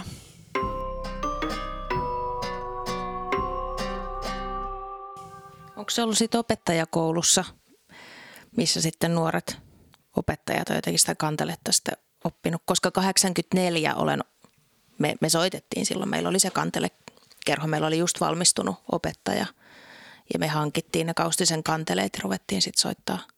Mä olin silloin tokalla luokalla. Joo. Eli säkin olet Kantele kouluun projektin uhri. Mm. Sitten mä vaihdoin vaan kamalasti. Kyllä. Sitten mä vaihdoin koulua ja sitten tuli aika paljon vanhempi opettaja, niin loppu kanteleen soittoa, mutta sitten vielä toi Talvikki Torppa opetti Pirkkalan kansalaisopistossa, niin mä kävin sitten vielä kaksi talvea Talvikin kantelekurssilla. Sehän on, si- siis se on aika yllättävää, jos toi on ollut tavallaan tollainen, että niin kuin nuori vastavalmistunut tiedostavampi opettaja on tuonut ne kanteleet, koska itse Joensuussa alakoulut tai alasteen käyneenä, niin siellä oli vaan ne, niin ne homaiset nokkahuilut, että ei mun mielestä yhtään ainutta kanteletta ollut me, meidän ala, alakoulun Meillä ei nokkahuilua soitettu, koska meillä oli niin villi luokka, niin opettaja sanoi, että me lyödään niillä toisiaan päähän, niin mä, mulla on jäänyt myös sitä nokkahuilun soittoa. että Mä oon vaan sitä kanteletta soitellut. No joo, mutta tota, mulle taas sitten oppikoulussa musiikin opettaja, siellä oli oikein musiikinopettaja, niin se ilmoitti heti lähes ensimmäisellä tai toisella tunnilla, että Beatles ei ole sitten musiikkia. Niin meillähän meni heti sukset ristiin. Että tota, mä sitten, no antaapa olla sitten. Mutta tuota, ää, nythän Beatlesin sävelmiä on nämä koulujen laulukirjat täynnä. Mutta se kantelehomma lähti sillä että Kaustiselle perustettiin tämmöinen kotitelusneuvonta-asemaan semmoinen kovien kamojen neuvonta-asema, kun ne on ollut yleensä semmoisia pehmeitä, eli tota, kudontaa ja semmoista, niin Jussi Alakuha palkattiin ensin selvittämään, että sitä kanteleperinnettä ja rakentamaan ja sitten se neuvonta-asema perustettiin, niin instituutti tilas, oliko se vuoden 80 vai 81 festivaaleille 105 kielestä kannelta. Ja, ja tota, kaikki piti ihan hulluna niitä, että sata kannelta, että, että et saa ikinä myytyä niitä. Ja primitiivisen musiikin orkesteri, eli Heikki, Hannu ja minä, niin me sitten opetettiin siellä festivaaleilla joka päivä kanteleen soittoa ja myöskin mä opetin jouhikon soittoa ja oli haitarin soittoa ja munniharppua. Ja ne sata kannelta myytiin siinä viikon aikana. Ja, ja, ja sitten tota se alkoi siitä lisääntyä, sitä tar- varmaan opetetaan vieläkin joka päivä kaustisella festivaaleilla kanteleen soittoa. Ja sitten tota, Kaustisen verstas alkoi tehe, tekemään satoja tuhansia kanteleita. Sitten tuli Kintauden soitin verstas ja Lovikka ja myöhemmin Koistinen. Ja sitten oli monta verstasta, jotka teki vain viisikielisiä kanteleita. Pelkästään Hellaksen pianotehdas teki 14 000 viisikielistä kannelta, jotka oli aivan täysin surkeita. Mm. Landolan kitaratehdas teki saman verran kanteleita, koska ne meni kaupaksi. Että se, se räjähti, niin kuin, levisi niin kuin lehmän lanta kevätnurmelle. Eli se on ainakin varmaan varmaa, että Suomessa ei ole koskaan ollut niin paljon kanteleita kuin nykyään. Joo, se on kyllä totta. Mä mietin sitä vaan, sä, sulta hyvä kysyä tämmöistä, kun aina jotenkin tämmöisessä maailmanmusiikissa, kansanmusiikissa, niin jotenkin tutkimuksessa ja so, soittajilla ja ka- kaikessa puheessa ikään kuin, niin musta tuntuu, että ka- aina semmoinen niin kuin metsästetään jotain semmoista tiettyä kulta-aikaa. Että, puhut, silloin kun kaikki oli niin hyviä soittajia ja se perinne oli elävää ja kaikki lauloja, kaikki soitti ja oli semmoista, niin mit, mitä sä ajattelet, että onko joskus ollut semmoinen semmoinen kulta-aika täällä, nyt jos puhutaan nyt vaikka, vaikka Suomessa, ei tarvitse mennä sen kauemmaksi, että kaikki, kaikki kylän ihmiset on osannut itkeä ja runolaulaa ja soittaa kanteletta ja joka torpasta on löytynyt joku mahtava, mahtava muusikko, joka on säästänyt ulkomuistista häät ja hautajaiset ja kaiken maailman pippalat. No eihän se niin ollut, että mä oon Vilppula Kolhon kylästä kotoisin Uittosalmen perältä, niin tuota, eihän siellä ollut, ollut kansanmuusikoita kuin Koivikon Reetu ja Pihlaisen Eero soitti kannelta. Ja ne oli, aina kun oli juhlat, niin ne kaksi oli siellä. Eikä ollut mitään tietoakaan, että kukaan jatkaisi sitä. Ne kävi kaustisella soittamassa aina ja niin kauan kunnes kuoli ja sitten ei ollut enää mitään. Että se mun mä oon syntynyt 55, niin mun perinnemusiikkia on, on Shadows. Apassi ja Perfidia oli ensimmäisiä biisejä. Sitten Beatles, Hard Day's Night. Ja sitten tuota, Cream, Jimi Hendrix ja niin edelleen. Niitä me veivattiin. Ja sitten tangoa. Eli tota, veljeni ja siskoni oli tanssibändissä. Siskoni oli laulu, solisti Irmeli Nieminen ja, ja isä lauloi aina. Se kaikki rautavaaret ja, ja olavivirrat ulkoa. Eli mun musiikillinen perinne on Suomi, Suomi-iskelmä ja sitten rock and roll sadoussista eteenpäin. Et Elvis ei ehkä niin iskenyt, se oli paremminkin isosiskon aikakautta. Mutta entäs se utopia, niin kun, onko sun päässä joku semmoinen, että näetkö että historiassa olisi ollut joku semmoinen aikakausi vaikka, että, että Karjalassa olisi joka tuvassa tai ainakin joka kylässä soinut jouhikko, vai mitä sä ajattelet, että se kantelee ja jouhikko, niin kuin vaikka, että, että kuinka yleisiä ne on ollut tommoset, kuinka yleistä se on ollut jos ajattelee vaikka 1700- tai 1800-luvulla, että ihmisillä on ollut soittimia ja soittotaitoa tai, tai paljon laulutaitoa. Se on ollut ihan harhaa, että Karjalassa on ollut haitareita. 1840-50-luvulta lähtien joka talossa kaikki on soittanut haitaria, mutta kun se ei ollut arvokas kansanmusiikkisoiti eikä suomalainen – ei sitä kukaan kerännyt. Anna-Mari on yrittänyt löytää niitä, missä ne karjalaiset haitarimaanitukset. Ei niitä kerätty. Siis se, että niitä aika vähän. Eihän ne niitä kanteleita ja jouhitokoitakaan löytänyt ja sittenhän ne tappoi sen kulttuurin, kun ne osti soitteilta pois, niin soittimet. niin, mutta vielä mä kaivan tätä, että ajatteletko, että olisiko sitten jossain aikaisemmassa vuosisadassa ollut sellainen hetki, että se olisi ollut kanteleita ja jouhikoita pullilla, pullollaan ne tuvat, jos ne keräjät olisi tullut vähän aikaisemmin? No siis kyllähän sirkushuvia tarvitaan, mutta se ensimmäisenä varmaan ollut, että saa leipää lapsille ja vähän jotain re- retonkia rouvan päälle ja sitten se musiikki on tullut jossakin sitten, jos on ehtinyt soittaa. Niin tämä on se mun ajatus, mitä mä niin kuin itse olen tavallaan nähnyt just Afrikassa ja tuommoissa niin sitten kun on semmoisissa enemmän kenttäolosuhteissa, niin jotenkin on on niin kuin törmännyt siihen, että se soittotaito ja ne soittimet on itse asiassa hirveän harvinaisia, että jotenkin itse on luopunut semmoisesta niin utopiasta, mikä ehkä joskus on ollut päässä semmoinen, että joskus on ollut se perinteen kulta-aika ja just tajunnut, että, että nyt se tietyllä tavalla se perinteen kulta-aika on ehkä nyt, niin kuin, että nyt niitä soittimia on ja, ja vaikka siellä Tansaniassakin, missä on tehnyt niin kuin kehitysyhteistyötä niiden tyyppien kanssa, niin kun niillä on aina kun tulee enemmän rahaa, enemmän asiakkaita, enemmän niin kuin soittooppilaita ulkomailta, niin koko ajan niitä soittimia on niin kuin enemmän ja se kulttuuri ikään kuin voimistuu.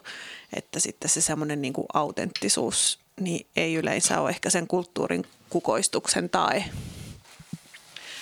se Joo, niin kuin autenttinen kyllä. tila ikään kuin. Kyllä varmaan näin on ollut Suomessakin.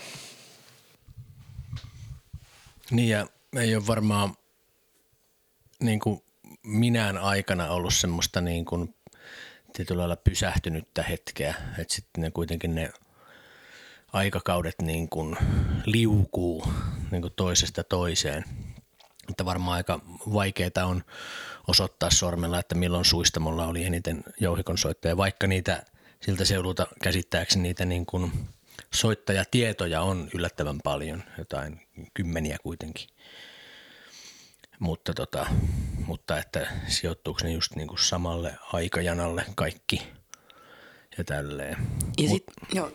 Ei sano ei kun tuli sellainen oma mieti mieleen, että, että siis sit varmaan niin kuin, että mitä, mitä kovempia aikoja eletään, niin sit se, se ei se musiikki niin kuin häviä, mutta se on aina niin kuin, miten mä sanoisin, että se on aina paljon niin kuin, sitä niin kuin käytännöllisemmässä roolissa mitä vähemmän vaikka ihmisillä on niin kuin vapaa-aikaa, että, että se, että sit se on kuitenkin ehkä ollut, että sitten on ollut jotkut juhlat ja sitten on soitettu sinne ne tanssimusiikit, mutta että sitä sellaista niin kuin tuvan hämärissä mietiskellen soittelen täällä, niin mä, kuinka moni, monella on ollut siihen mahdollisuus, niin ikään kuin. Tai sitten just se, että paimenessa ollessa lauellaan. Tai, tai, tai siis, että, että se on ollut niin kuin käyttö musiikkia enemmän kuin sit, sit sellaista. Niin. Niin, on, se tutkimuksen harha on semmoinen, että kun asioita ei tutkittu, niin luullaan, että jotakin ilmiötä ei ole olemassa. Et nyt mä oon talven kirjoittanut semmoista kirjaa kuin suomalaisen harmonikan rakennuksen historia, jota mä oon tutkinut 80-luvun puolivälistä lähtien. Ja mä luulin jo tietäneeni siitä kaiken, mutta nyt kun on ollut aikaa perehtyä siihen, niin kaikkihan tietää, että Suomessa on ollut haitarin rakentaja ollut Kouvola ja Viipurin tehdas, eikö niin? Kertokaapas, kuka oli se kolmas? Sameli Ilomaa. No, mutta siis tota, Suomessa on ollut jo tuota 1800-luvulla niin lähes sata haitarin korjaajaa. Ja, ja tota, Mä oon tähän mennessä löytänyt noin 300 haitarin korjaajaa Suomesta 1870-luvulta tähän päivään asti. Ja haitarin rakentajia on satoja. Mä en enää suostu ottaa siihen kirjaan, kun niitä potkahtaa joka paikasta. Mutta ei näitä ole kukaan tiennyt, kun ei sitä ole tutkittu. Tänäänkin taisit meidän naapurille huudella täällä Pispalassa. Joo, mä olin tuossa Anne-Mari luona soiteltiin, naapuri tuli siihen, mä että uusi aida, että hei, että saako tulla tutustumaan teidän haitaritehtaaseen. Se oli siinä kellarissa. Taavetti Majaniemi rakensi yli 200 haitaria. No, tämä oli uutta kyllä tietoa. Mutta aika isosti on haitari silloin siis lyönyt läpi, ettei se ihme, että tuommoiset niin jouhikkotyyppiset soittimet sitten on kaikonnut. Mikä tarkkaan ottaen on ollut tavallaan, milloin haitari saapui, Suom, su, mikä, mikä Suomi se on ollut, Venäjän, Suomen autonomiseen suurruhtinas, mikäli. Ja kuka sen toi? Kuka? Etsitään, kuka se oli nyt nimiä pöytään. Se on helppoa, koska tuota, suurimmat haitarin valmistajat oli Saksa, Italia ja Venäjä. Ja Suomihan oli Venä, osa Venäjää. Suomi oli Venäjä, eli Suomi on ollut 1800-luvun, 1900-luvun vaihteessa maailman kolmanneksi suuri harmonikan tuottajamaa. Ja ne tehtaat oli tuossa meillä ihan niin kuin lähellä Pietarissa ja Noukorodissa oli suuret keskittymät Nisni Noukorodissa ja sitten Tuulassa, se oli vähän kauempana. Ja koko se Pietarin seutu Karjalaan myöt asti, niin tota, siellä tehtiin kaikissa taloissa näitä haitariosia kotiteollisuutena. Ja, ja tota, siitähän ne tuli Karjalasta helpommin ja siellä 1800-1900-luvun vaihteessa, kun haitari soittoa vastustettiin, niin siellä oli paljon kirjoituksia, että ne haitarit pitäisi lähettää takaisin sinne, mistä ne on tullutkin, että itärajan taakse. Se on muuten ihan totta. Hmm. Mutta mikä siinä, kun mä kanssa törmännyt... Siis se, että olisi hyvä asia, että ne lähetettäisiin. Niin, niin. Mutta mikä se oli se argumentti silloin, että miksi se haitari pitäisi lähettää takaisin sieltä, missä se on tullutkin? No se pilasi kansan musiikkimaun. Mikä se olisi ollut sille parempi, parempi vaihtoehto? No kan, kanteleen perään silloin huudettiin ja viulu, mutta viulu. kun ei ollut kanteleita. Niin. Ehkä se on se soinnut tasavireisyys. Niin ja siihen liittyy sitten se tanssi ja niin, Liian hauskaa. Niin, liian ja hauskaa. ruma ääni. Eikä mitään niinku virsiä säästelty ääninenhän niin. se on ollut se haitari on, sitten on. verrattuna kanteleeseen, johon se hui, Ja sitten sitä pidettiin kuitenkin hyvin venäläisenä soittimena, niin sekin oli tietysti aika paha monelle.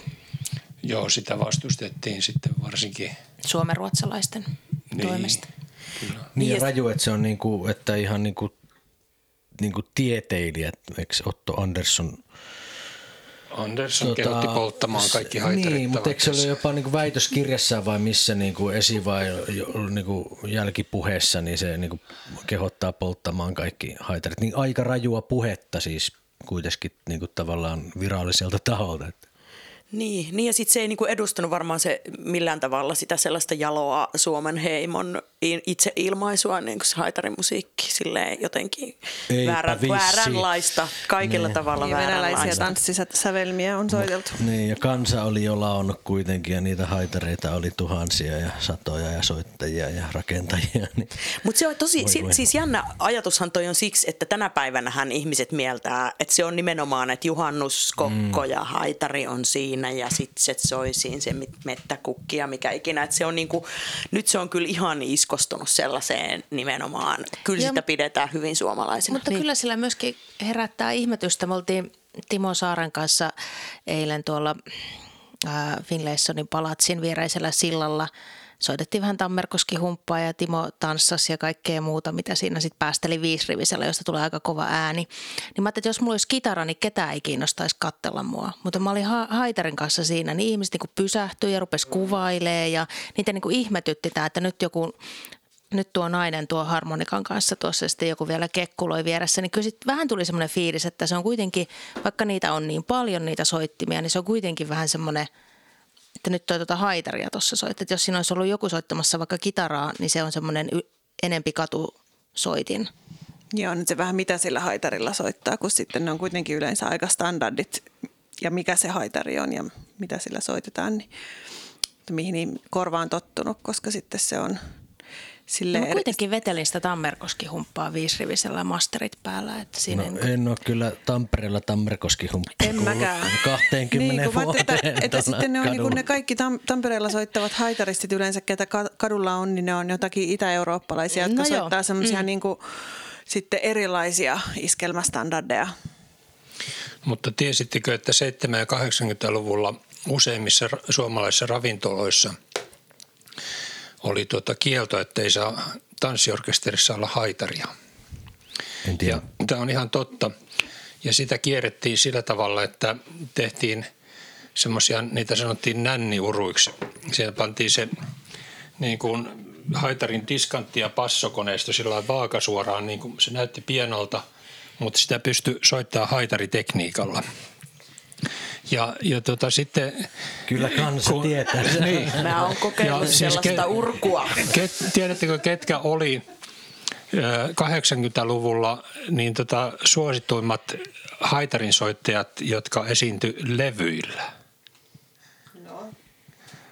No, ö, toi Kimmo Pohjonen ja sitten Alatalo Mikon bändissä oli aina haitarinsoittaja. Mutta eikö sitten joku Pedro Hietanen, mutta eikö sitä lasketa, kun se on pianohaitari? Ei sitä lasketa, joo.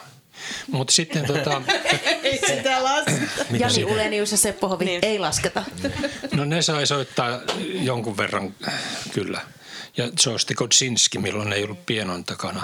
Mutta haitarihan on tullut nyt vasta sitten 90-luvulla, kun tuli Yölintu ja Souvarit ja Simo Silmu. Niin tota, nyt rockiorkesterissakin saa olla haitari ja sillä saa soittaa nyt jo ravintolassa.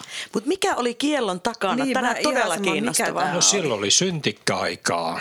Et se oli vaan niinku noloa Joo, vai? se oli noloa. Mä ajattelin, että se oli jotenkin ha- hanuristit oli bad news silleen niinku yleisellä tasolla. Pitää Oli olla huomattu pikkukengät, ja, pikkukengät jalassa ja ei haitaria. Tulee Mutta mikä siinä sitten on, että se näppäi harmonikka ja meillä on oma systeemi, niin osaako se tähän vastata? Että mikä, mikä kumma kaiken tämän takana on, kun maailmallahan se on pianoharmonikka. Ja jos on näppäin, niin se on eri järjestelmä sitten noissa naapurimaissa. Niin, ja niin Ruotsissahan soittaa pelkästään Venäjällä. pianoharmonikkaa. Niin. Eikö Ruotsissa on, Eikö, onko niillä niillä joku... on näppäiharmonikka, mutta ne, onko se sama systeemi kuin Venäjällä? No niitä on vähän kaikissa maissa omat näppäjärjestelmänsä. Mm. Ja sitten se viritys, että miltä se kuulostaa. Joku ranskalainen musette kuulostaa mm. erilaiselta kuin Ja venäläinen. Ranskassa on näppäimet. Mutta mikä Joo. se on, että, että täällä nyt, täällähän ei just kauheasti sitä pianoharmonikkaa ei soi. No tota, joo, se johtuu tietysti siitä historiasta, että niin kuin taas Ruotsissa pienoharmonikka on hyvin yleinen ja Saksassa. Mutta se, että miksi haitarimusiikki on kuitenkin, siitä tykätään, niin se oli näiden sodankäyneiden ja sen tanssikauden sen jälkeisen niin ajan suosikkisoitin, koska siinä oli koko orkesteri ja se meni keikoille ja sitten tuli tämä tangokausi. Vähän aikaa tangoissakin kokeiltiin sähköurkuja, mutta, tota, mutta nyt se ikäluokka, joka tykkäsi haitarimusiikista, niin se alkaa olla noin satavuotiasta. Mm. Mikä on sitten haitarin tulevaisuus? Niinpä.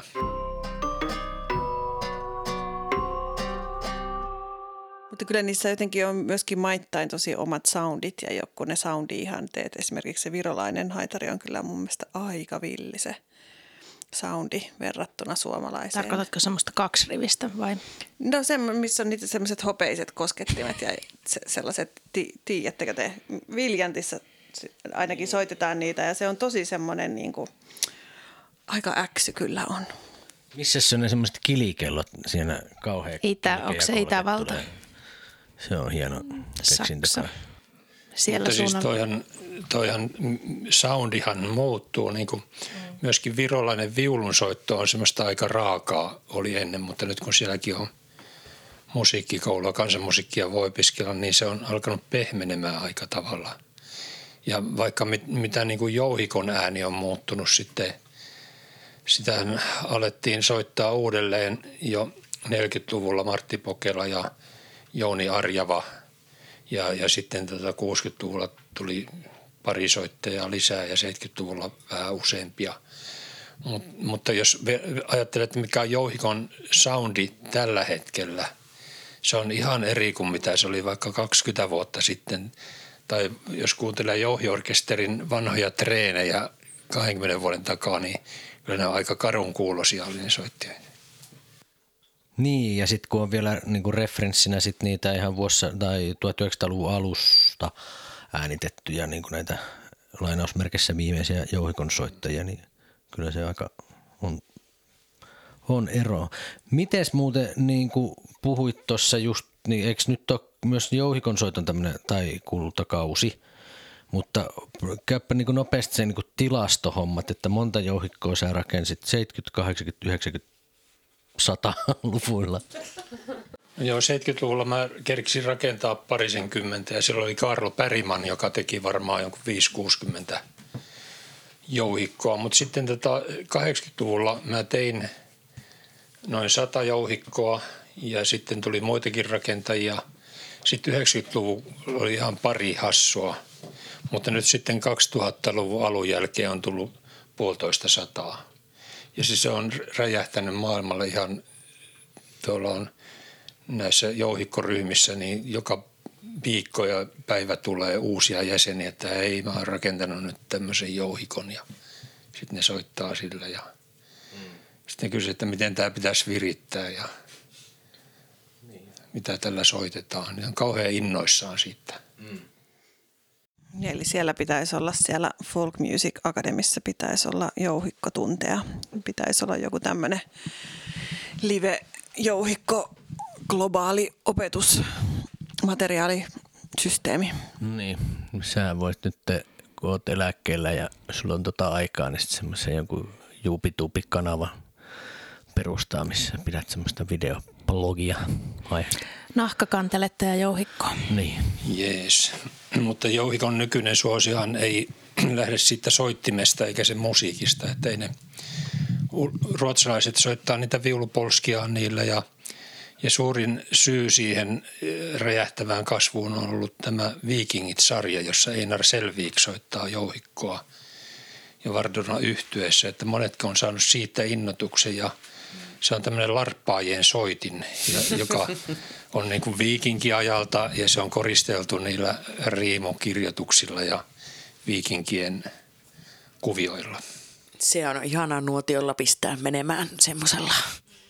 Onko sulla Rauna ollut sormet myös jouhikossa kiinni siinä kohtaa, kun on Sibbikselle päätetty, että siellä jokainen opiskelija rakentaa itsellensä jouhikon? No siis sillä tai tavalla, siis vaihtoehtoisesti kanteleja, mutta käsittääkseni niitä kanteleita ei kovinkaan moni ole rakentanut. Sillä tavalla, että silloin kun, kun sitä kansanmusiikkilinjaa käynnistettiin, niin Laitisen Heikki hän kävi ensimmäisen vuoden kaustiselta käsin siellä opettamassa. Ja silloin mäkin olin semmoisessa ryhmässä, jossa suunniteltiin sitä koulutusta, niin minä tietysti sanoin, että siellä pitää olla soitinrakennusta. Ja sitten sitä oli siellä – se oli monellekin vähän pakkopullaa. Ja sitten, tota, että kaikki soittaa kaikkia soittimia ja jouhikko oli pakollinen viulisteille. Ja se oli myöskin monelle pakkopullaa. Kaikille oli pakollinen viulu myös jossain vaiheessa Joo, aluksi. Kyllä. se on muuttunut varmaan sitten ajan myötä. Se on hyvä. Vieläkö ne rakentaa siellä? Rakentaa kyllä. Varmasti. Mik? Eikö säkin ole tämän tästä käynyt siellä nyt vielä Mä, oon pitänyt, mä pidän jatkuvasti siellä etnolärpyttimien rakennuskursseja. Nyt on seuraava kurssi on ensi vuoden toukokuussa. Mutta siis saako ne rakentaa jonkun munkin etnolärpyttimen vai pitääkö se olla jouhikko tai Meillä ei rakennettiin pärrä, pitkä huilu ja sitten saa valita jouhikon tai kanteleen. Siis Mä oon pitänyt äh, jouhikorakennuskurssia, kantele, rumpu, huiluja, mänkereitä, mikrofonirakennusta, sitten erilaisia huoltokursseja, kantele ja jouhikon soittelee huilun, soittelee huoltokursseja. Ja sitten Juhana Nyrhinen pitää niitä fantasiasoitin rakennuskursseja kanssa siellä Sibelius Akatemialla, että niillä on selkeästi aika iso valikoima. Voi vali- valita, mitä soittimia sitten rakentaa. Kyllä, ja Timo Mustonen on siellä niin kuin vakituinen opettaja, mutta sittenhän siellä on myöskin huoltokoulutusta aitarille, mille tahansa viululle. Se on hyvin laajaa siellä. Ja Mites nyt kun tuli tämä kysy Raunolta osio, niin, niin tota, olisi nyt... Se on kestänyt jo tunnin. niin, mutta multa siis usein vaikka haastattelussa kysytään, että no, että paljon niitä jouhikoita on maailmassa ja soittajia, niin paljon niitä jouhikoita on maailmassa sun nähdäksesi? No, Mitä me määritellään nyt jouhikoksi? No, Mikä se, jou, siis se näitä suomalaisia jousilyyrä. jouhikkoja vai niin kuin, Ei, ei vai jousilyyrä ylipäätänsä? No siis se jouhikon kaltainen asia. Joo. Tota, niitä mä laskiskelin kerran, kun mä oon tehnyt semmoista jouhikon lähihistoriatutkimusta, niin, niin tota, mä oon rakentanut noin 2500. Säterinkeijo on puolitoista sataa ja sitten tota, semmoisia yksittäisiä rakentajia, jotka on tehnyt kymmenittäin on paljon. Mauri Saikko ja Karlo Päriman tekivät niitä aikoinaan. Mun soitirakennuskoulussa on ollut 400 opiskelijaa, josta melkein puolet on rakentanut jouhikon. Mä oon pitänyt jouhikon rakennuskursseja Äetsässä, Helsingissä, Virossa ja milloin missäkin. Siis niitä varmaan on Suomessa on rakennettu 4, 5, 600. Virossa on myöskin voimakkaasti noussut tämä kulttuuri ja nyt, nyt se on niin kuin lähtenyt kasvamaan joka puolella maailmaa. Että varmaan on tuhansia ja taas tuhansia jouhikoita on maailmassa. Hyvä.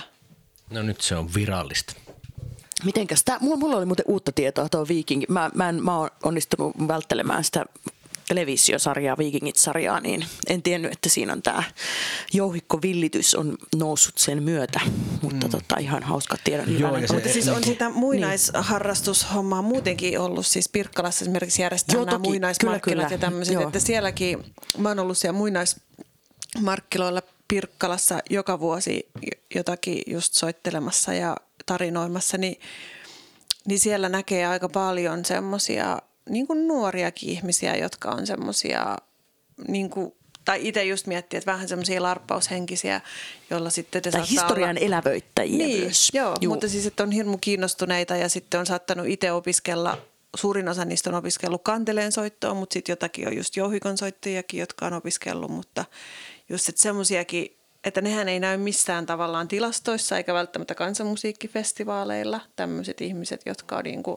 että niillä on aika oma se, oma se piiri, että ne käy sitten enemmän tämmöisissä niin kuin historiallisen, historiallisissa eläväyttämistapahtumissa ja sitten voi olla just niin kuin erilaisissa liveroolipeleissä ja muissa. Joo, ja siis se Einarhan soittaa ympäri maailmaa niin kuin tuhansille ja tuhansille ihmisille myös sitä jouhikkoa käyttää niin kuin niissä live-jutuissaan. Että, että kyllä se on varmaan eniten tavoittanut jouhi, jouhikollansa. Joo, ei, ei näistä tiedä mitään, jos ei harrasta sitä. Mä olin viime syksynä Einar Selvikin ja Vardurnan konsertissa Finlandia-talossa, koska mä vein samalla jouhikon hänelle, jonka tein. Ja, ja tota, se oli loppuun myyty jo vuosi ennen sitä. Mä en olisi päässyt sisään, jos ei Einar olisi järjestänyt mua sinne. No sitten minä menin sinne tuota, mä en ollut missään suur metropoleissa käynyt aikoihin, maalta tulen sinne, niin se koko Finlandia-talo on täynnä semmoisia pitkätukkasia tatuoituja, viikingin näköisiä, mustatukkasia miehiä ja naisia. Ne oli aivan intopiukkana siitä musiikista. Olihan se vaikuttava, mutta kun mä istuin suoraan kaiuttimeen edessä, kun siinä oli ne ilmaiset paikat kutsuvieraille. Mutta hei, nyt voiko vaihtaa soitinta? Hanuri on käsitelty vähän kanteletta jouhikkoa, niin kerro tuota Esse-harpusta. Ähtävän harpusta. Mikä, mikä se on se virallinen suomenkielinen nimi? No se on nykkelkika. Nykkelgiga. Kikaksi on sanottu Joo. sitä, tai pika. Piika. Ja tota, sitä on sanottu Esseharpuksen takia, että sieltä Ähtävältä 1900-luvun alussa sitten tuli julkisuuteen, että siellä on tämmöinen soitin. Ja tota, siksi sitä on ruvettu Esseharpuksi sanomaan. Kermavaahtoa törähtää. Raparperipiirakka. Ja se on vieläkin siellä samassa talossa. Heillä on semmoinen kotimuseo siellä, niin se so- alkuperäinen soitin.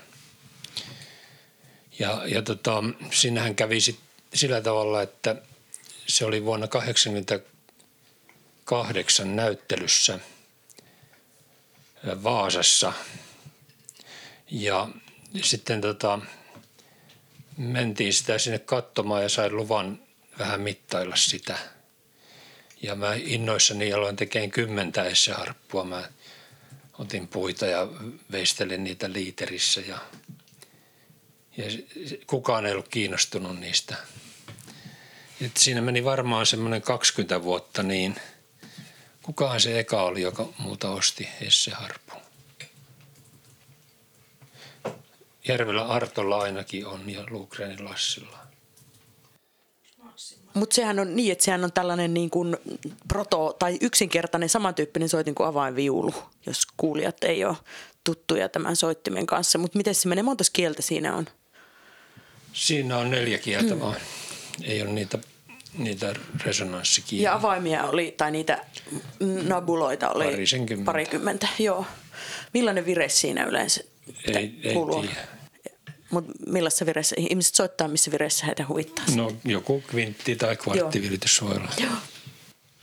Mutta onko niin, että se on tavallaan tällainen niin nykkelharppatyyppinen niin kuin tavallaan ainoa sitten niin kuin meidän puolelta, mitä on?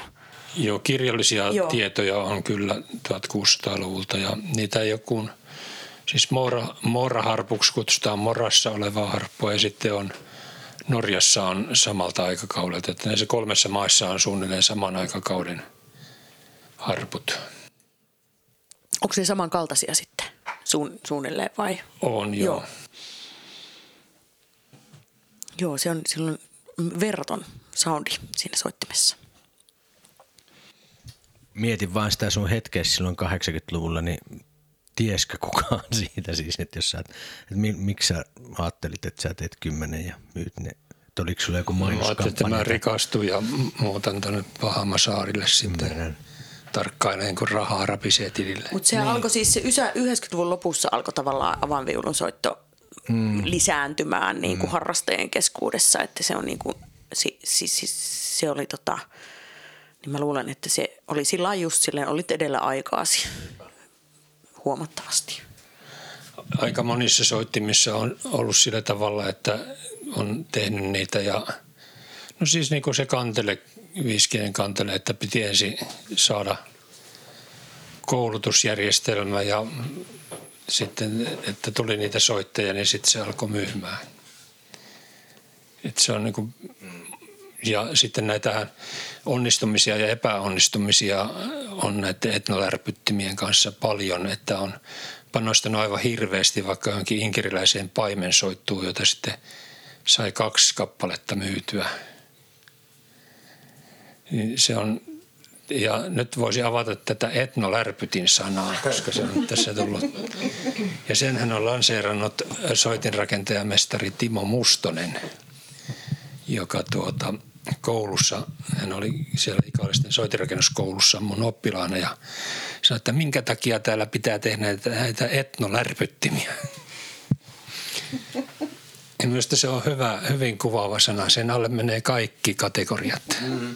Totta, käy kaikkeen. Vähän niin kuin erikoislinnut ja etnolärpyttimet. Täytyy ottaa tämä paremmin käyttöön, tämä etnolärpytin. Mutta joo, sulla on toi skaala on kyllä, kun se on sitten vielä sen puha, puhaltimet siihen päälle. Ja sitten ja haitarit ja harput. Niin, ja, niin ja haitarit, niin. Eli niin kuin, no, melkein kaikkea rakentanut, paitsi ehkä harmo, mites harmoni. No mä oon tota, entisen pari harmonia, eli rakentanut melkein alusta ja virittänyt, mutta ei kaikkiaan kerkiä.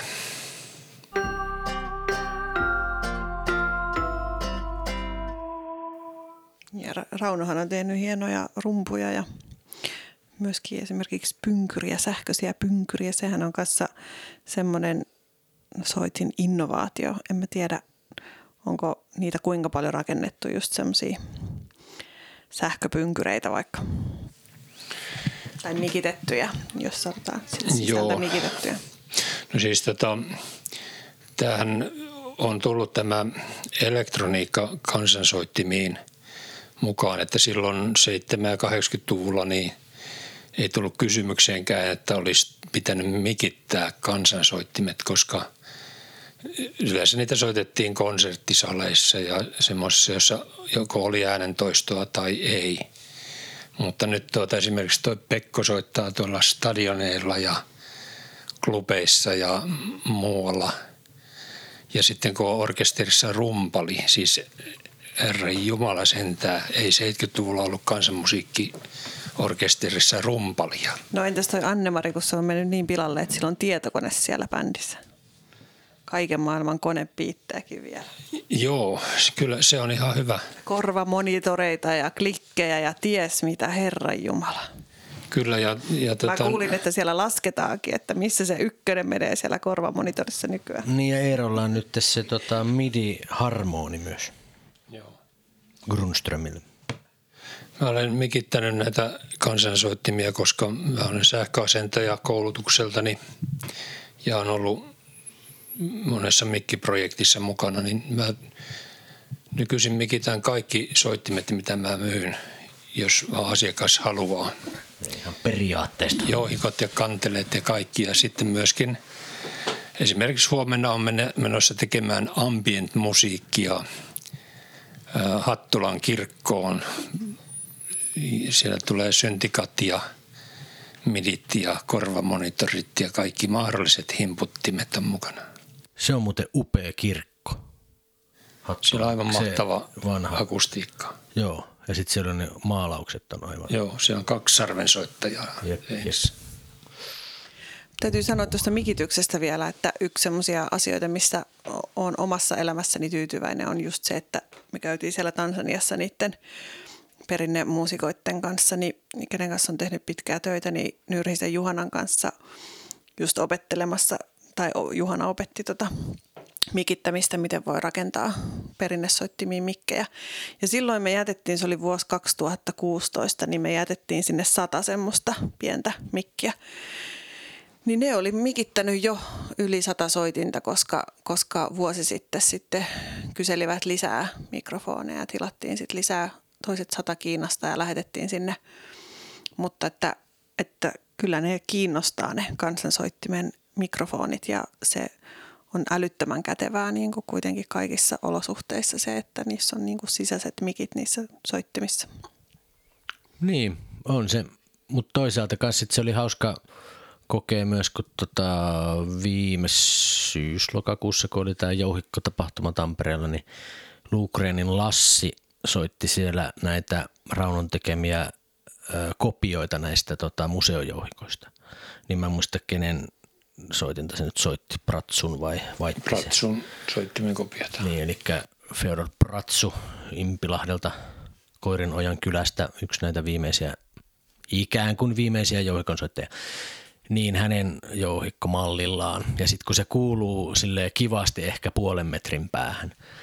Mutta sitten, että se ilman mitään vahvistusta soitti, mutta se oli kyllä kiva, että siinä tilassakin, että siinä oli kuitenkin varmaan parikin tyyppiä ainakin, niin sitten ei ollut mitään, mutta sitten vaan laittaa silmät kiinni ja kuuntelee. Kyllä se sitten kuuluu ihan tarpeeksi sitä informaatiota, vaikka siinä tavallaan soittimena puuttuu kaikkia taajuuksia ja semmoisia, mutta sitten siinä on niinku ihan riittävästi sitten oli sit siinäkin, vaikka se oli siis ehkä en mä tiedä, joku 40 desibeliä tai alle melkein taustakohinan niin kuin se soittimen volyymi sinällään, mutta – ei se ihmiset rupea tanssimaan, niin sitä ei ihan se hirveästi, jos se tanssia kuuluu siitä jouhikosta tai kantelesta. Nimenomaan. Niin tämähän on vanha juttu. Tuota, me tehtiin Salamakannel orkesteri 83 vuonna, rakennettiin sähkökantelet. Jussi rakensi isoja, mä tein viiskielisiä. Ja siinä oli sitten tota, Pohjanmaa varmaan ensimmäinen rytmikone ja sähkökitara, sähköviulu, sähkökantele, sähköpasso tässä orkesterissa. Ja me ajateltiin, että no me nyt ollaan tämmöisiä sähköpioneereja, mutta sitten tota, kyllä selvisi aika nopeasti, että Karelia yhtyeen Paroni Paakkonen soitti sähkökannelta jo 70-luvun alussa. Ja, ja sitten tuota, ää, tuo Juhani Pohjanmies oli patentoinut sähkökanteleen jo vuonna 1948. Ja sitten vielä sitäkin aikaisemmin Vilho Saari soitti Amerikassa sähkökannelta, jonka sähkötyöt ja vahvistimme oli tehnyt Paul Tutmark, jolla oli sähkökitaratehdas 30-luvulla. Ja se syy siihen oli se, että se soitti mormonikirkossa, joka oli niin suuri, niin se kantele ei kuulunut. Että mä oon aina sanonutkin, että jos luulet keksineesi jotakin, niin tutustu vielä historiaan.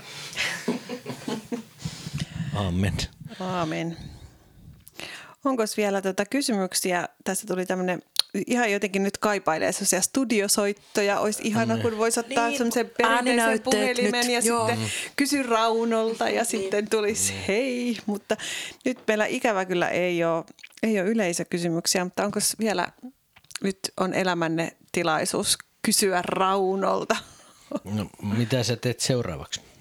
Onko Mulla oli, ihan sama, tulossa? mulla oli ihan sama, sama niin kuin, Levyjä. ehkä voisi viimeinen kysymys olla niin kuin just mm. se, että, että kun sä oot tehnyt niin järjettömän paljon asioita muusikkona ja tutkijana ja soitinrakentajana, niin onko jotakin vielä semmoista hihassa, mitä, mitä nyt täytyy niin kuin, mitä täytyisi saada tehtyä tässä lähiaikoina sen kirjan lisäksi, mitä, mikä on nyt kesken?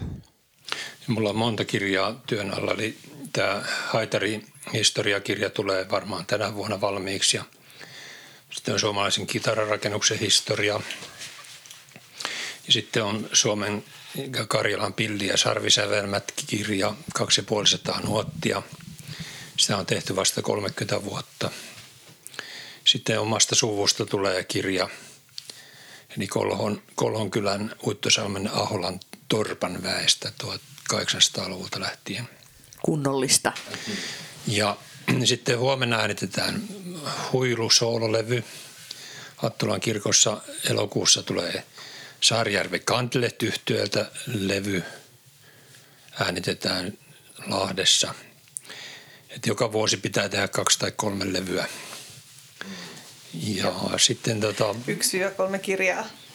jouhikoita valmistuu nyt tänä vuonna varmaan parikymmentä ja sitten neljä isoa Saarijärven kannelta ja muita, mutta siis tota, mähän olen nyt eläkkeellä ollut kaksi vuotta, että, että tota, pääasiassa mä harrastan puutarhahoitoa, saunomista ja uimista.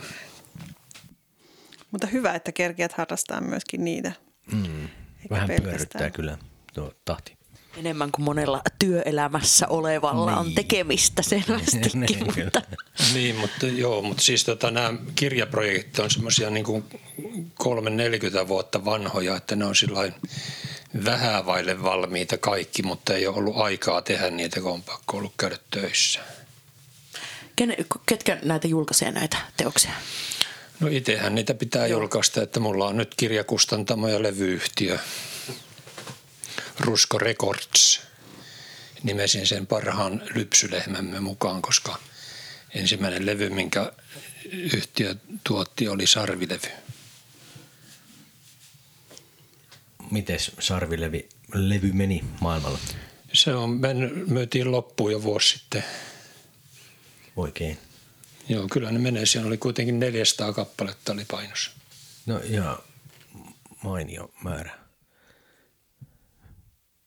On kyllä. Kyllä, jotenkin hiljaiseksi vetää siis se, just miettii, että tavallaan se, no en mä tiedä, onko sit kukaan motkottanut, että kansanmusiikille menee huonosti, mutta että jos niin kuin sarvilevy myydään 400 kappaletta niin kuin painosloppu, niin kyllä mun mielestä on aika hyvin. Niin kuin, joo, pelkästään se riittäisi kannattelemaan. Ehe. Joo, mutta ei, kyllähän niitä levyjä myöskin pitää jakaa ilmaiseksi, että tota, ettei niitä kaikkia nyt myytä, mutta kyllä ne vaan aika nauttii, että ne katoaa sitten huomatta ei jakaa yhtään levyä. Että. Samaten kirjat. Jouhikokirjasta on nyt toinen painos loppu, eli tuhat jouhikkokirjaa. Edelleen kirja myytiin puolessa vuodessa loppuun, toisessa meni kaksi vuotta ja 80-luvulla julkaistu jouhikkokirja, niin sitä myytiin noin 20 vuotta tuhat kappaletta. Sitten oli kaksi painosta. Mm. Siis 2000 jouhikkokirjaa on jossakin. Uh. On kova suoritus. Hei, yksi kysymys tuli vielä mieleen. Muistelen, että sä oot nähnyt joskus nuorempana Leo Saviojan jossain, siis Joo. kuuluisa keskisuomalainen viulupelimanni. Kyllä joo, se tapahtui. Mä olin varmaan alle kouluikäinen ja mä muistan sen matkan hyvin, koska silloin eihän, eihän tota maa, maaseudulta lähdetty maatalosta. Äiti kävi 20-luvulla Helsingissä ja sitten tuota 80-luvulla toisen kerran, kun se pääsi kohta 80-luvulla uudestaan. Mutta sitten 60-luvun alussa käytiin Jämsässä mun siskon luona ja mä olin nuorin – meidän Lapista, niin mä pääsin mukaan. Ja mentiin linja-autolla, mitä mä en ollut koskaan nähnyt aikaisemmin. Mänttän uudelle linja-autoasemalle, joka oli tosi moderni lasiikkunainen. Ja siellä oli semmoinen vanha mies, joka soitti viulua selän takaa ja sitten isä kertoi, että se on Leo Savioja ja isä ties kertoa hänestä monta juttua. No, Semmoisen mä muistan, että ne kaverinsa kanssa juopotteli ja yritti tehdä itsemurhaa ja ne heitti sitten rautalangan sähkölinja ylitte ja se kaveri kuoli, mutta Leo jäi henkiin, niin se oli sitten istunut kannan päähän ja soittanut, että mukaansa ei mua ottaneet ne maihin kaukaisiin. Ai, ai, ai. Ja sitten Leo Savioja on mielenkiintoinen hahmo mm, muutenkin. Mä oon jossain törmännyt tämmöiseen, että se on yksi ratkaisemattomia, tai hän on osa yhtä ratkaisematonta murha, tai murhaa, miten tämä nyt sanotaan. Mutta tämmöinen murhamysteeri ja murhattu on siis Leo Savio ja sitä ei ole ratkaistu. Kuka sen on murhannut? Joo. Aa, että hänet on lopulta murhattu. Kyllä. Onpas mystistä. Pitäisi tutustua enempää. Tai ehkä ratkaista tämä murha. Murha. Mm. mm. Ehkä toi soja ratkaisee, kun se on, se on kyllä selkeästi toinen ratkaisu keskeinen henkilö. Niin. siis Sojalle haaste. Taas myös niinku sellaisen uuden niin ballaaditekstin paikka mun niin. mielestä. Niin, kyllä. Ballaadinikkarit huomio voi lähettää seuraavaan jaksoon sitten. Sykähdyttävä taideelämys. Kuukauden sykähdyttävin taideelämys me unohdettiin prepata Rauno tästäkin, tästä tota osiosta, mutta mikä on niin sykä, sykähdyttävin taideelämys. Mutta jos Paula aloittaa täältä minun oikealta puolelta, niin, Tuo noin niin. sitten on aikaa vähän valmistautua mitäköhän taidetta tässä, Mu- musiikkia haetaan kuitenkin. Mä siis nyt Olla, ollaan, meillä on, on ollut muutakin voi joo, kaikkea, mutta mä just mietin, että tuolla oli tuolla, no, ei lasketa ehkä taideelämyksiksi, mutta olin tuossa vi- vi- viikko sitten Mäntässä museokierroksella, niin siellä yllättäen taide ei ollut sykähdyttävintä, vaan siellä oli Gustav-museossa oli todella hyvä näyttely sellun keitosta. Mutta siis itse asiassa ennemmin voisin kertoa, että tänään kuulin Spotify ystäväni niin arpoi jotenkin uuden itselleni aiemmin tuntemattoman sellaisen englantilaisen folklaulaja tai kansan musiikki kautta folklaulajan kun äh, Lisa Knapp, eli Nap, en tiedä, ehkä niin lausuttaneen, niin sen sellaisen levyn, joka oli siis semmoinen konseptialbumi niin kuin toukokuun ensimmäisen päivän niistä kaikenlaisista perinteistä ja seremonioista ja lauluista, jotka siihen liittyy. Ja aivan jotenkin häkellyttävä ihanaa musiikkia. Siis se, tosi hänellä on ihana lauluääni ja hyvin tavallaan sellaista kokeellista. Siinä on paljon tällaista puhetta. Eri kielillä kerrotaan niitä, niin kuin, niitä toukojuhlien perinteitä eri maista.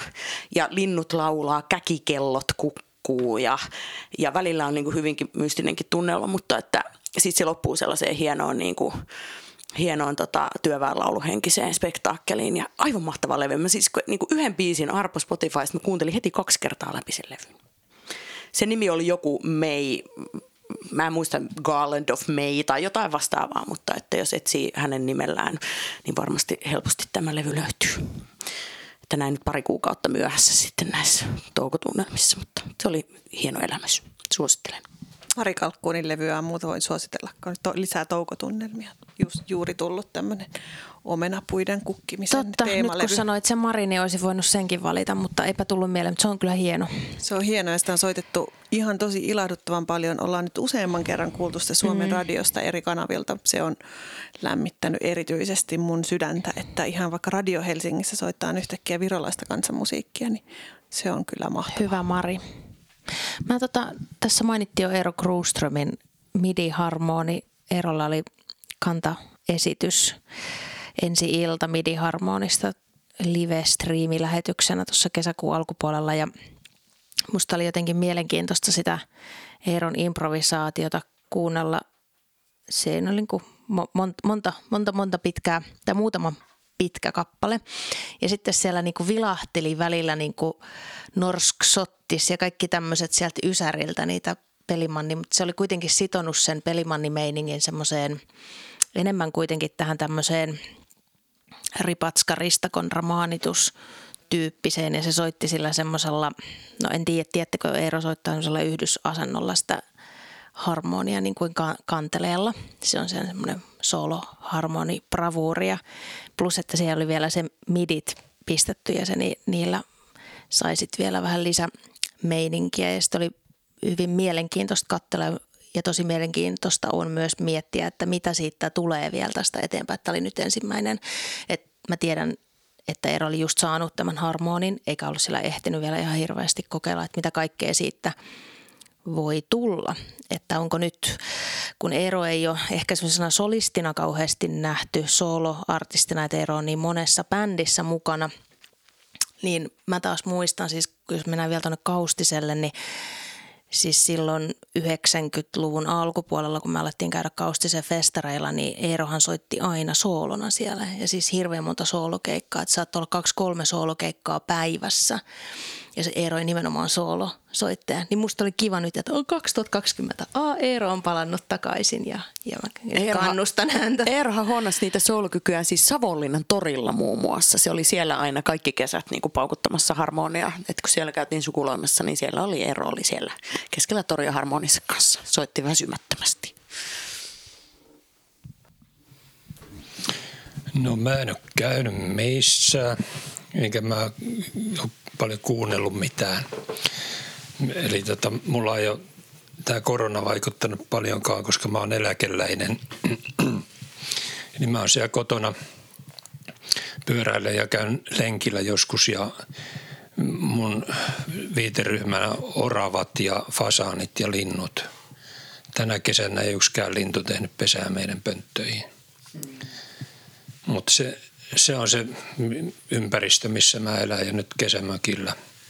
Mutta tota, mä oon kuunnellut televisiosta sen, sen tota Pekon bändin konsertin, mikä oli ihan ensimmäisiä, mikä tuli telakalta. Se oli tosi hyvä. Te soititte paremmin kuin koskaan, mitä siinä tapahtuu.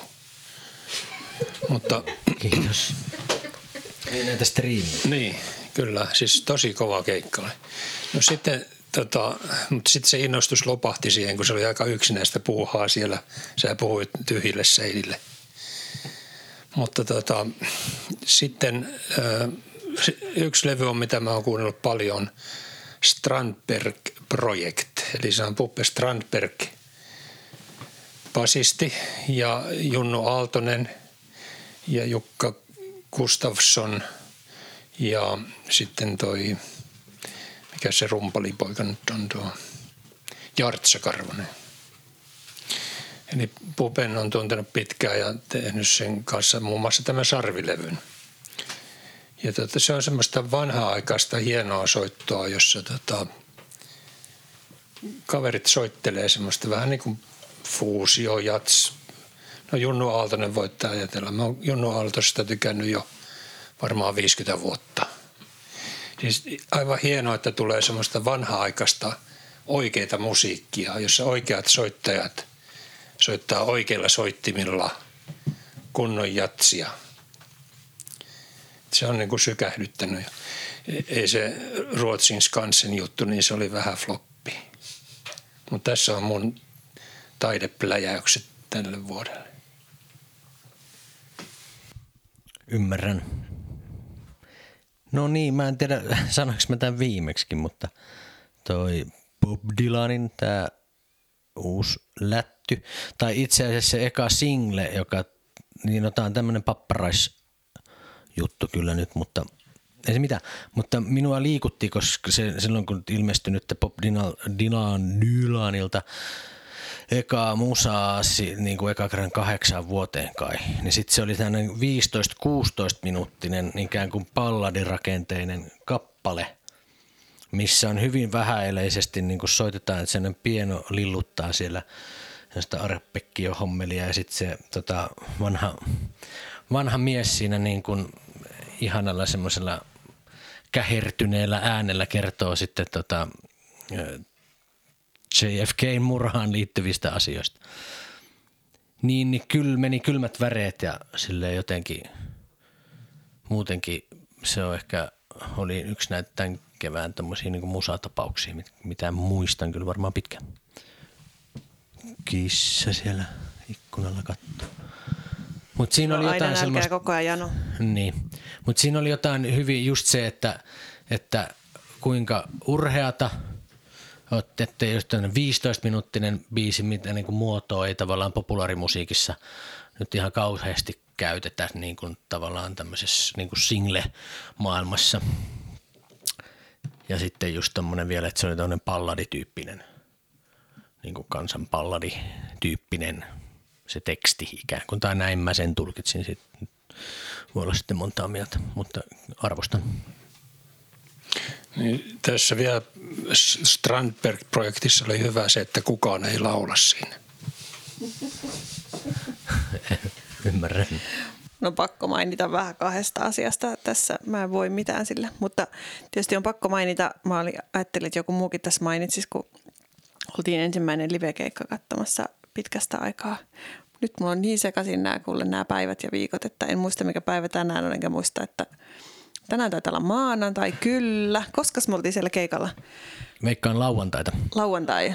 Lauantaina oltiin G-live-läpissä katsomassa Tuuletarta ja se oli ensimmäinen livekeikka tietysti pitkää aikaa melkein kaikille, jotka siellä oli.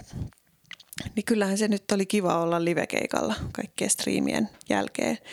Ja vaikka mä ehkä Raunoon yhdyn tuossa, että tai en ole siis mikään niinku laulubändimusiikin suuri ystävä, niin mä kyllä tykkään ne Tuulettaren mun mielestä niin kuin livekeikat on aina tosi kiinnostavia ja niitä on tosi kiva katsoa. On nauttinut kaikista, kaikista vaikka just, että en ole mikään niiden levyjen suurkuluttaja. Meidän perheessä on, Miina on niin kuin ehkä niiden suurkuluttaja niiden levyjen, mutta, mutta jotenkin ne on kyllä hyvä livebändi ja tosi kiinnostava ja aika paljon oli kylmiä väreitä.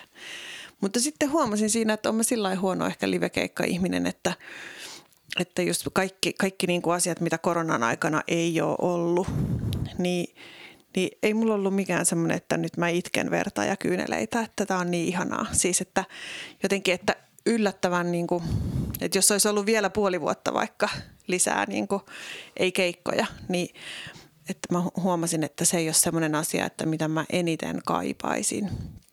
Että sitten enemmän, jos kaipaa, kaipaa vaikka ihmisiä tai että mä olin eniten paniikissa siitä, että ei pääse mökille, kun se on uudella maalla ja, ja, niin kuin jotakin joogatunteja ja muita, että sitten se kun tosi monet ihmiset on itkenyt ihan hirveästi sitä, että ei ole livekeikkoja, niin huomasin, että mä en itse asiassa kuulu siihen ihmisryhmään, jotka itkee niitä livekeikkoja.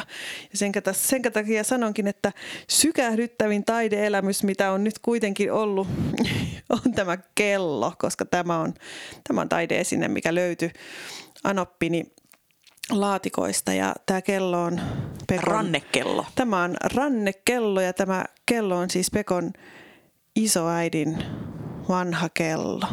Hän on saanut sen mieheltänsä joululahjaksi vuonna 1941 niin kuin hieman heidän häiden jälkeen ja, ja tätä ei ole nyt käyttänyt hetkeen kukaan ja sitten tämä on tämmöinen vedettävä rannekello ja sitten kun Anoppini sen löysi sieltä ja mä olin, että vau, miten ihana kello, miten kaunis tämä on.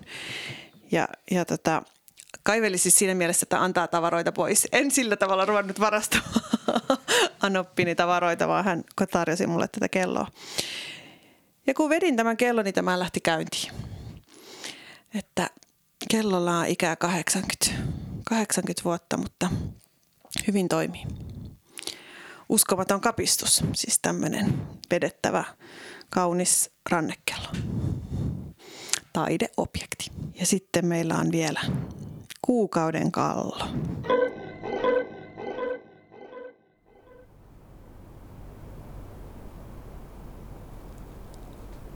Oli täyttämä askeleen päälaskimo Tampereen, väli torin ja tuulensuun, kiviseinän ja lehmuspuun, joka jäljiltä tarhurin oli järkytys kaupungin. Sävel korvassa aallon ja kuovin, kadun kulttuurikuilussa luovin. Mitä, oliko ollut suvi, vain kalpea eloton lehtinyt, jota luuta ei lakaista ehtinyt, oli anturan ehtoo huvi.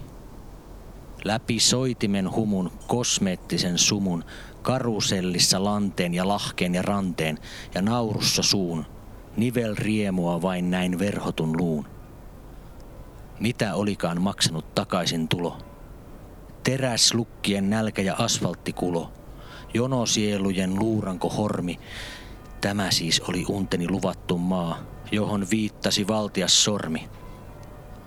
Pari mummoa pientä ja laahustavaa, pari partaalla vaeltajaa, tuli vastaani mustine kirjoineen, käsikoukkua työntyen tungokseen. Minä käännyin ja seurasin heitä – sitä kulkua kuolema johti. Aleksanterin kirkkoa kohti. Kumu kellojen Jaakobin portailleen veti jalkoja jäykistyneitä. Kadun poikki ja puiston ja vieritse altaan hiivimme vaipuen hurmion valtaan. Tuhansin kelloin pauhaten velloin humisi maa, meri, atmosfääri. Pieni on ihminen, airosta lastu. Usko on mahtava, armo on suuri. Höyen on herralle helvetin muuri. Pelkosi vaippa, jo riisu ja kääri, kuohujen keskellä tyynesti astu. Et sinä uppoa, et sinä kastu. Missä on siintävä sininen ääri, aurinko aamu ja kuutamo ilta. Siellä on ties ylös nousemus silta. Jääti vihreä Jumalan lehto, sävelen syntyjä elämän kehto – Auki on taivas, auki on taivas. Poissa on kuolema, poissa on vaivas. Kristus ne raivas. Usko on armosi ainoa ehto. Kuolema viittasi. Pysähdy tähän. Tarkkailen mummoa portaissa vähän. Vieläkö nousevat levähtämättä vai joko tarjoan Messias kättä? Vierähti hetki ja kuolema palas. Luokseni alas, murahti hiukan, teki jo tiukan. Kaamea tovi, edessä suljettu kirkon ovi, takana katu ja luuranko lovi. Tarjosin tupakkaa, huolinut ei. Ei muka keuhkoja, mahdottomuus. Ehdotin kahvilaa.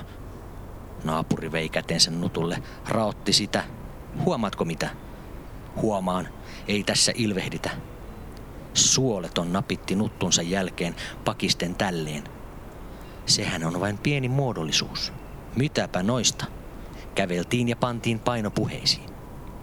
Hämeenkatua itään ja länteen, kyynärä pantuna pahkaksi kylkeen, tarmolla hylkeen. Poljimme turraksi järjen ja jänteen. Vihdoin penkillä armelialla istuimme vanhalla hautausmaalla. Kehässä kirkon ja synnytystalon, koulujen rivin ja maantien valon. Allamme ruumita muutama sata ja päällämme linnun rata. Hengitys elämän päiväin öiden, valsi holvissa lehvistöiden. Lehtiä sateli käytävän santaan, tuokio mateli tyhjyyden rantaan. Hiljaa, hiljaa, tarhuri kylvi ja korjasi viljaa.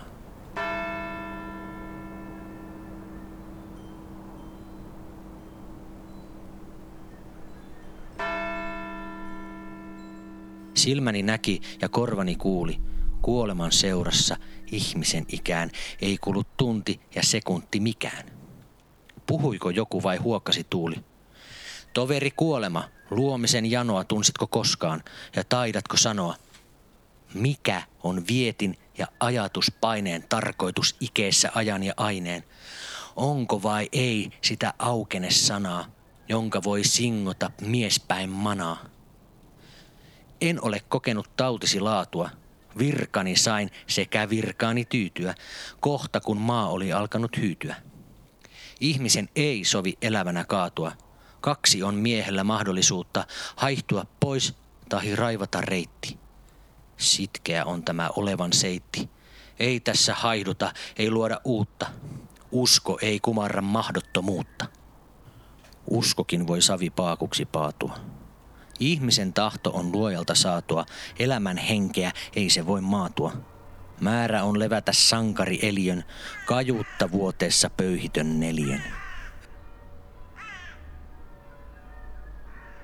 Määrä on maata ja hajota, ellei jo jalkeilla kovasti kajota. Määrä on lierona vitsana nousta, tarjota lapsille kaarikon jousta. Hylkynä joutua loukuksi mäkeen, kiusaksi kuokan ja juoneksi äkeen. Tähkänä kohota, tuhkana vajota, liueta, ryytyä, luopua, liittyä, uida ja lentää ja koristaa niittyä. Hukkua, kiekoa, siittää ja siittyä, pyöriä niin kuin maapallo jalusta, alusta loppuun ja taas sama alusta. Mutta se on virsta oikaistava, ellei keksitä keinoa muuta. Räjäytetään koko renkutuslava. Miehen on päästävä ylös tai alas, jostain seinästä sisään tai ulos.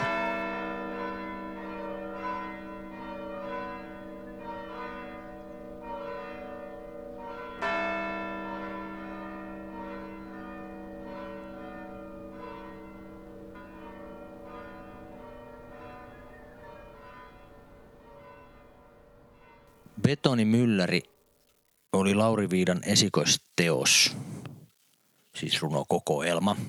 Se ilmestyi vuonna 1947. Ja tässä kokoelmassa on hieno runo nimeltä Mylly. Se on runokokoelman pisin runo. Se on en tiedä, toistakymmentä sivua.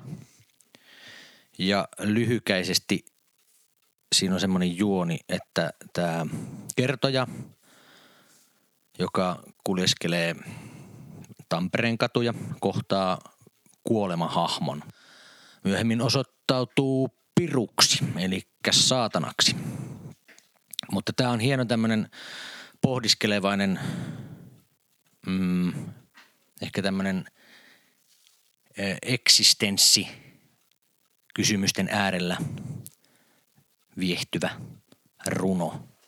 Mutta mua viehätti tässä just tämä tota, kertojan ja kuoleman kohtaaminen Tampereella Aleksanterin puistossa. Lisäksi tämä alku on ehkä hienoin tämmöinen baarielämä kuvaelma, mitä on kirjaan tai runomuodossa ainakin kirjojen kansien välin laitettu. Sik- sitten tämmöinen nopea huomio, huomio tämä Viita oli ilmeisen taidokas riimittelijä. Se vaihtuu hienosti tämä niin kuin riimien paikat, että välillä se on semmoista tiheetä. Askeleen Tampereen tuulen suun lehmuspuun tarhurin kaupungin, mutta sitten tuleekin kuovin luovin suvi, nyt ehtinyt ehtoo huvi. Tässä oli mun mielestä opetus nyt ihan toisella lailla tulen noita Pispalan portaita vähän nopeammin tästä lähtien ja välttelen niitä taukoja. Anne-Mari kanssa muista taukoja vältellä. Kuolema siellä tarkkailee, että mikä on se nopeus, millä ne tulla ylös. Oliko teillä koulussa vielä silloin, kun te olette käynyt koulua, niin luettiinko paljon runoja lavalla? Siis mä, mutta siis se oli varmaan jotain jo, se liittyi niinku yläkoulu äidinkielen tunteihin, että mä, mä, mä oon niinku porukalla niinku esittänyt siis yhden viiden pitkän runon silleen niinku sellaisena ryhmä, mutta se oli vähän jo sellaista niinku spedeilyä pikkasen, että se ei ollut mitään juhlallista. Mm. Mutta tota, mutta et ei silleen, se oli ehkä enemmän jo sellaista edistyneempää äidinkielen opiskelua, eikä niinkään sellaista, että kirkasotsaisesti lausumme jotain hellaa koskea tai runoperiä, että Meillä oli vielä siis niin. siis ihan kisoja. Oli, niin kuin, oli Aleksanterin koulussa musta oli virsikinkereitä ja sitten oli noita koulujen välisiä laulukilpailuja, mutta sitten oli koulujen välisiä runonlausuntokilpailujakin vielä, että niihinkin piti osallistua. Ei, ei, ollut, ei, ollut, ei ollut meillä kyllä. Eikä paraisilla. No, meillä on sen verran ollut kirkasotsaista vielä 90-luvulla täällä. Se voi olla, että on ollut myös just tällainen, että jos on taipumusta jolla opettajalla, niin sitten mm. hän, hän tuo sitten sitä. Niin sitten. usealla opettajalla oli ne muutkin kuin meidän luokka, jotka osallistu niihin, että harjoiteltiin niitä runoja ja kisattiin niillä runoja lausunnolla.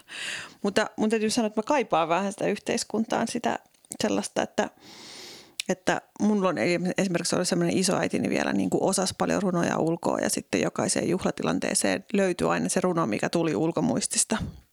Se on yksi asia, mitä mä jotenkin kaipaan nykyään, että luettaisiin enemmän runoja mielellään ulkomuistista. Mm. Eero Turkka on ainoa meidän suurin piirtein meidän ikäpolven ihminen, joka pystyy eri kielillä esittämään ulkomuistista runoja. Kyllä niitä osataan oh. lausua, mutta nythän on runon ja suven päivä. Tätä äänitetään Eino Leinon päivänä. No niin, että ihan asiallista, ke, asiallista keskustelua. Mutta huomaa tuosta munkin resitoinnista, että ei se niin helppoa.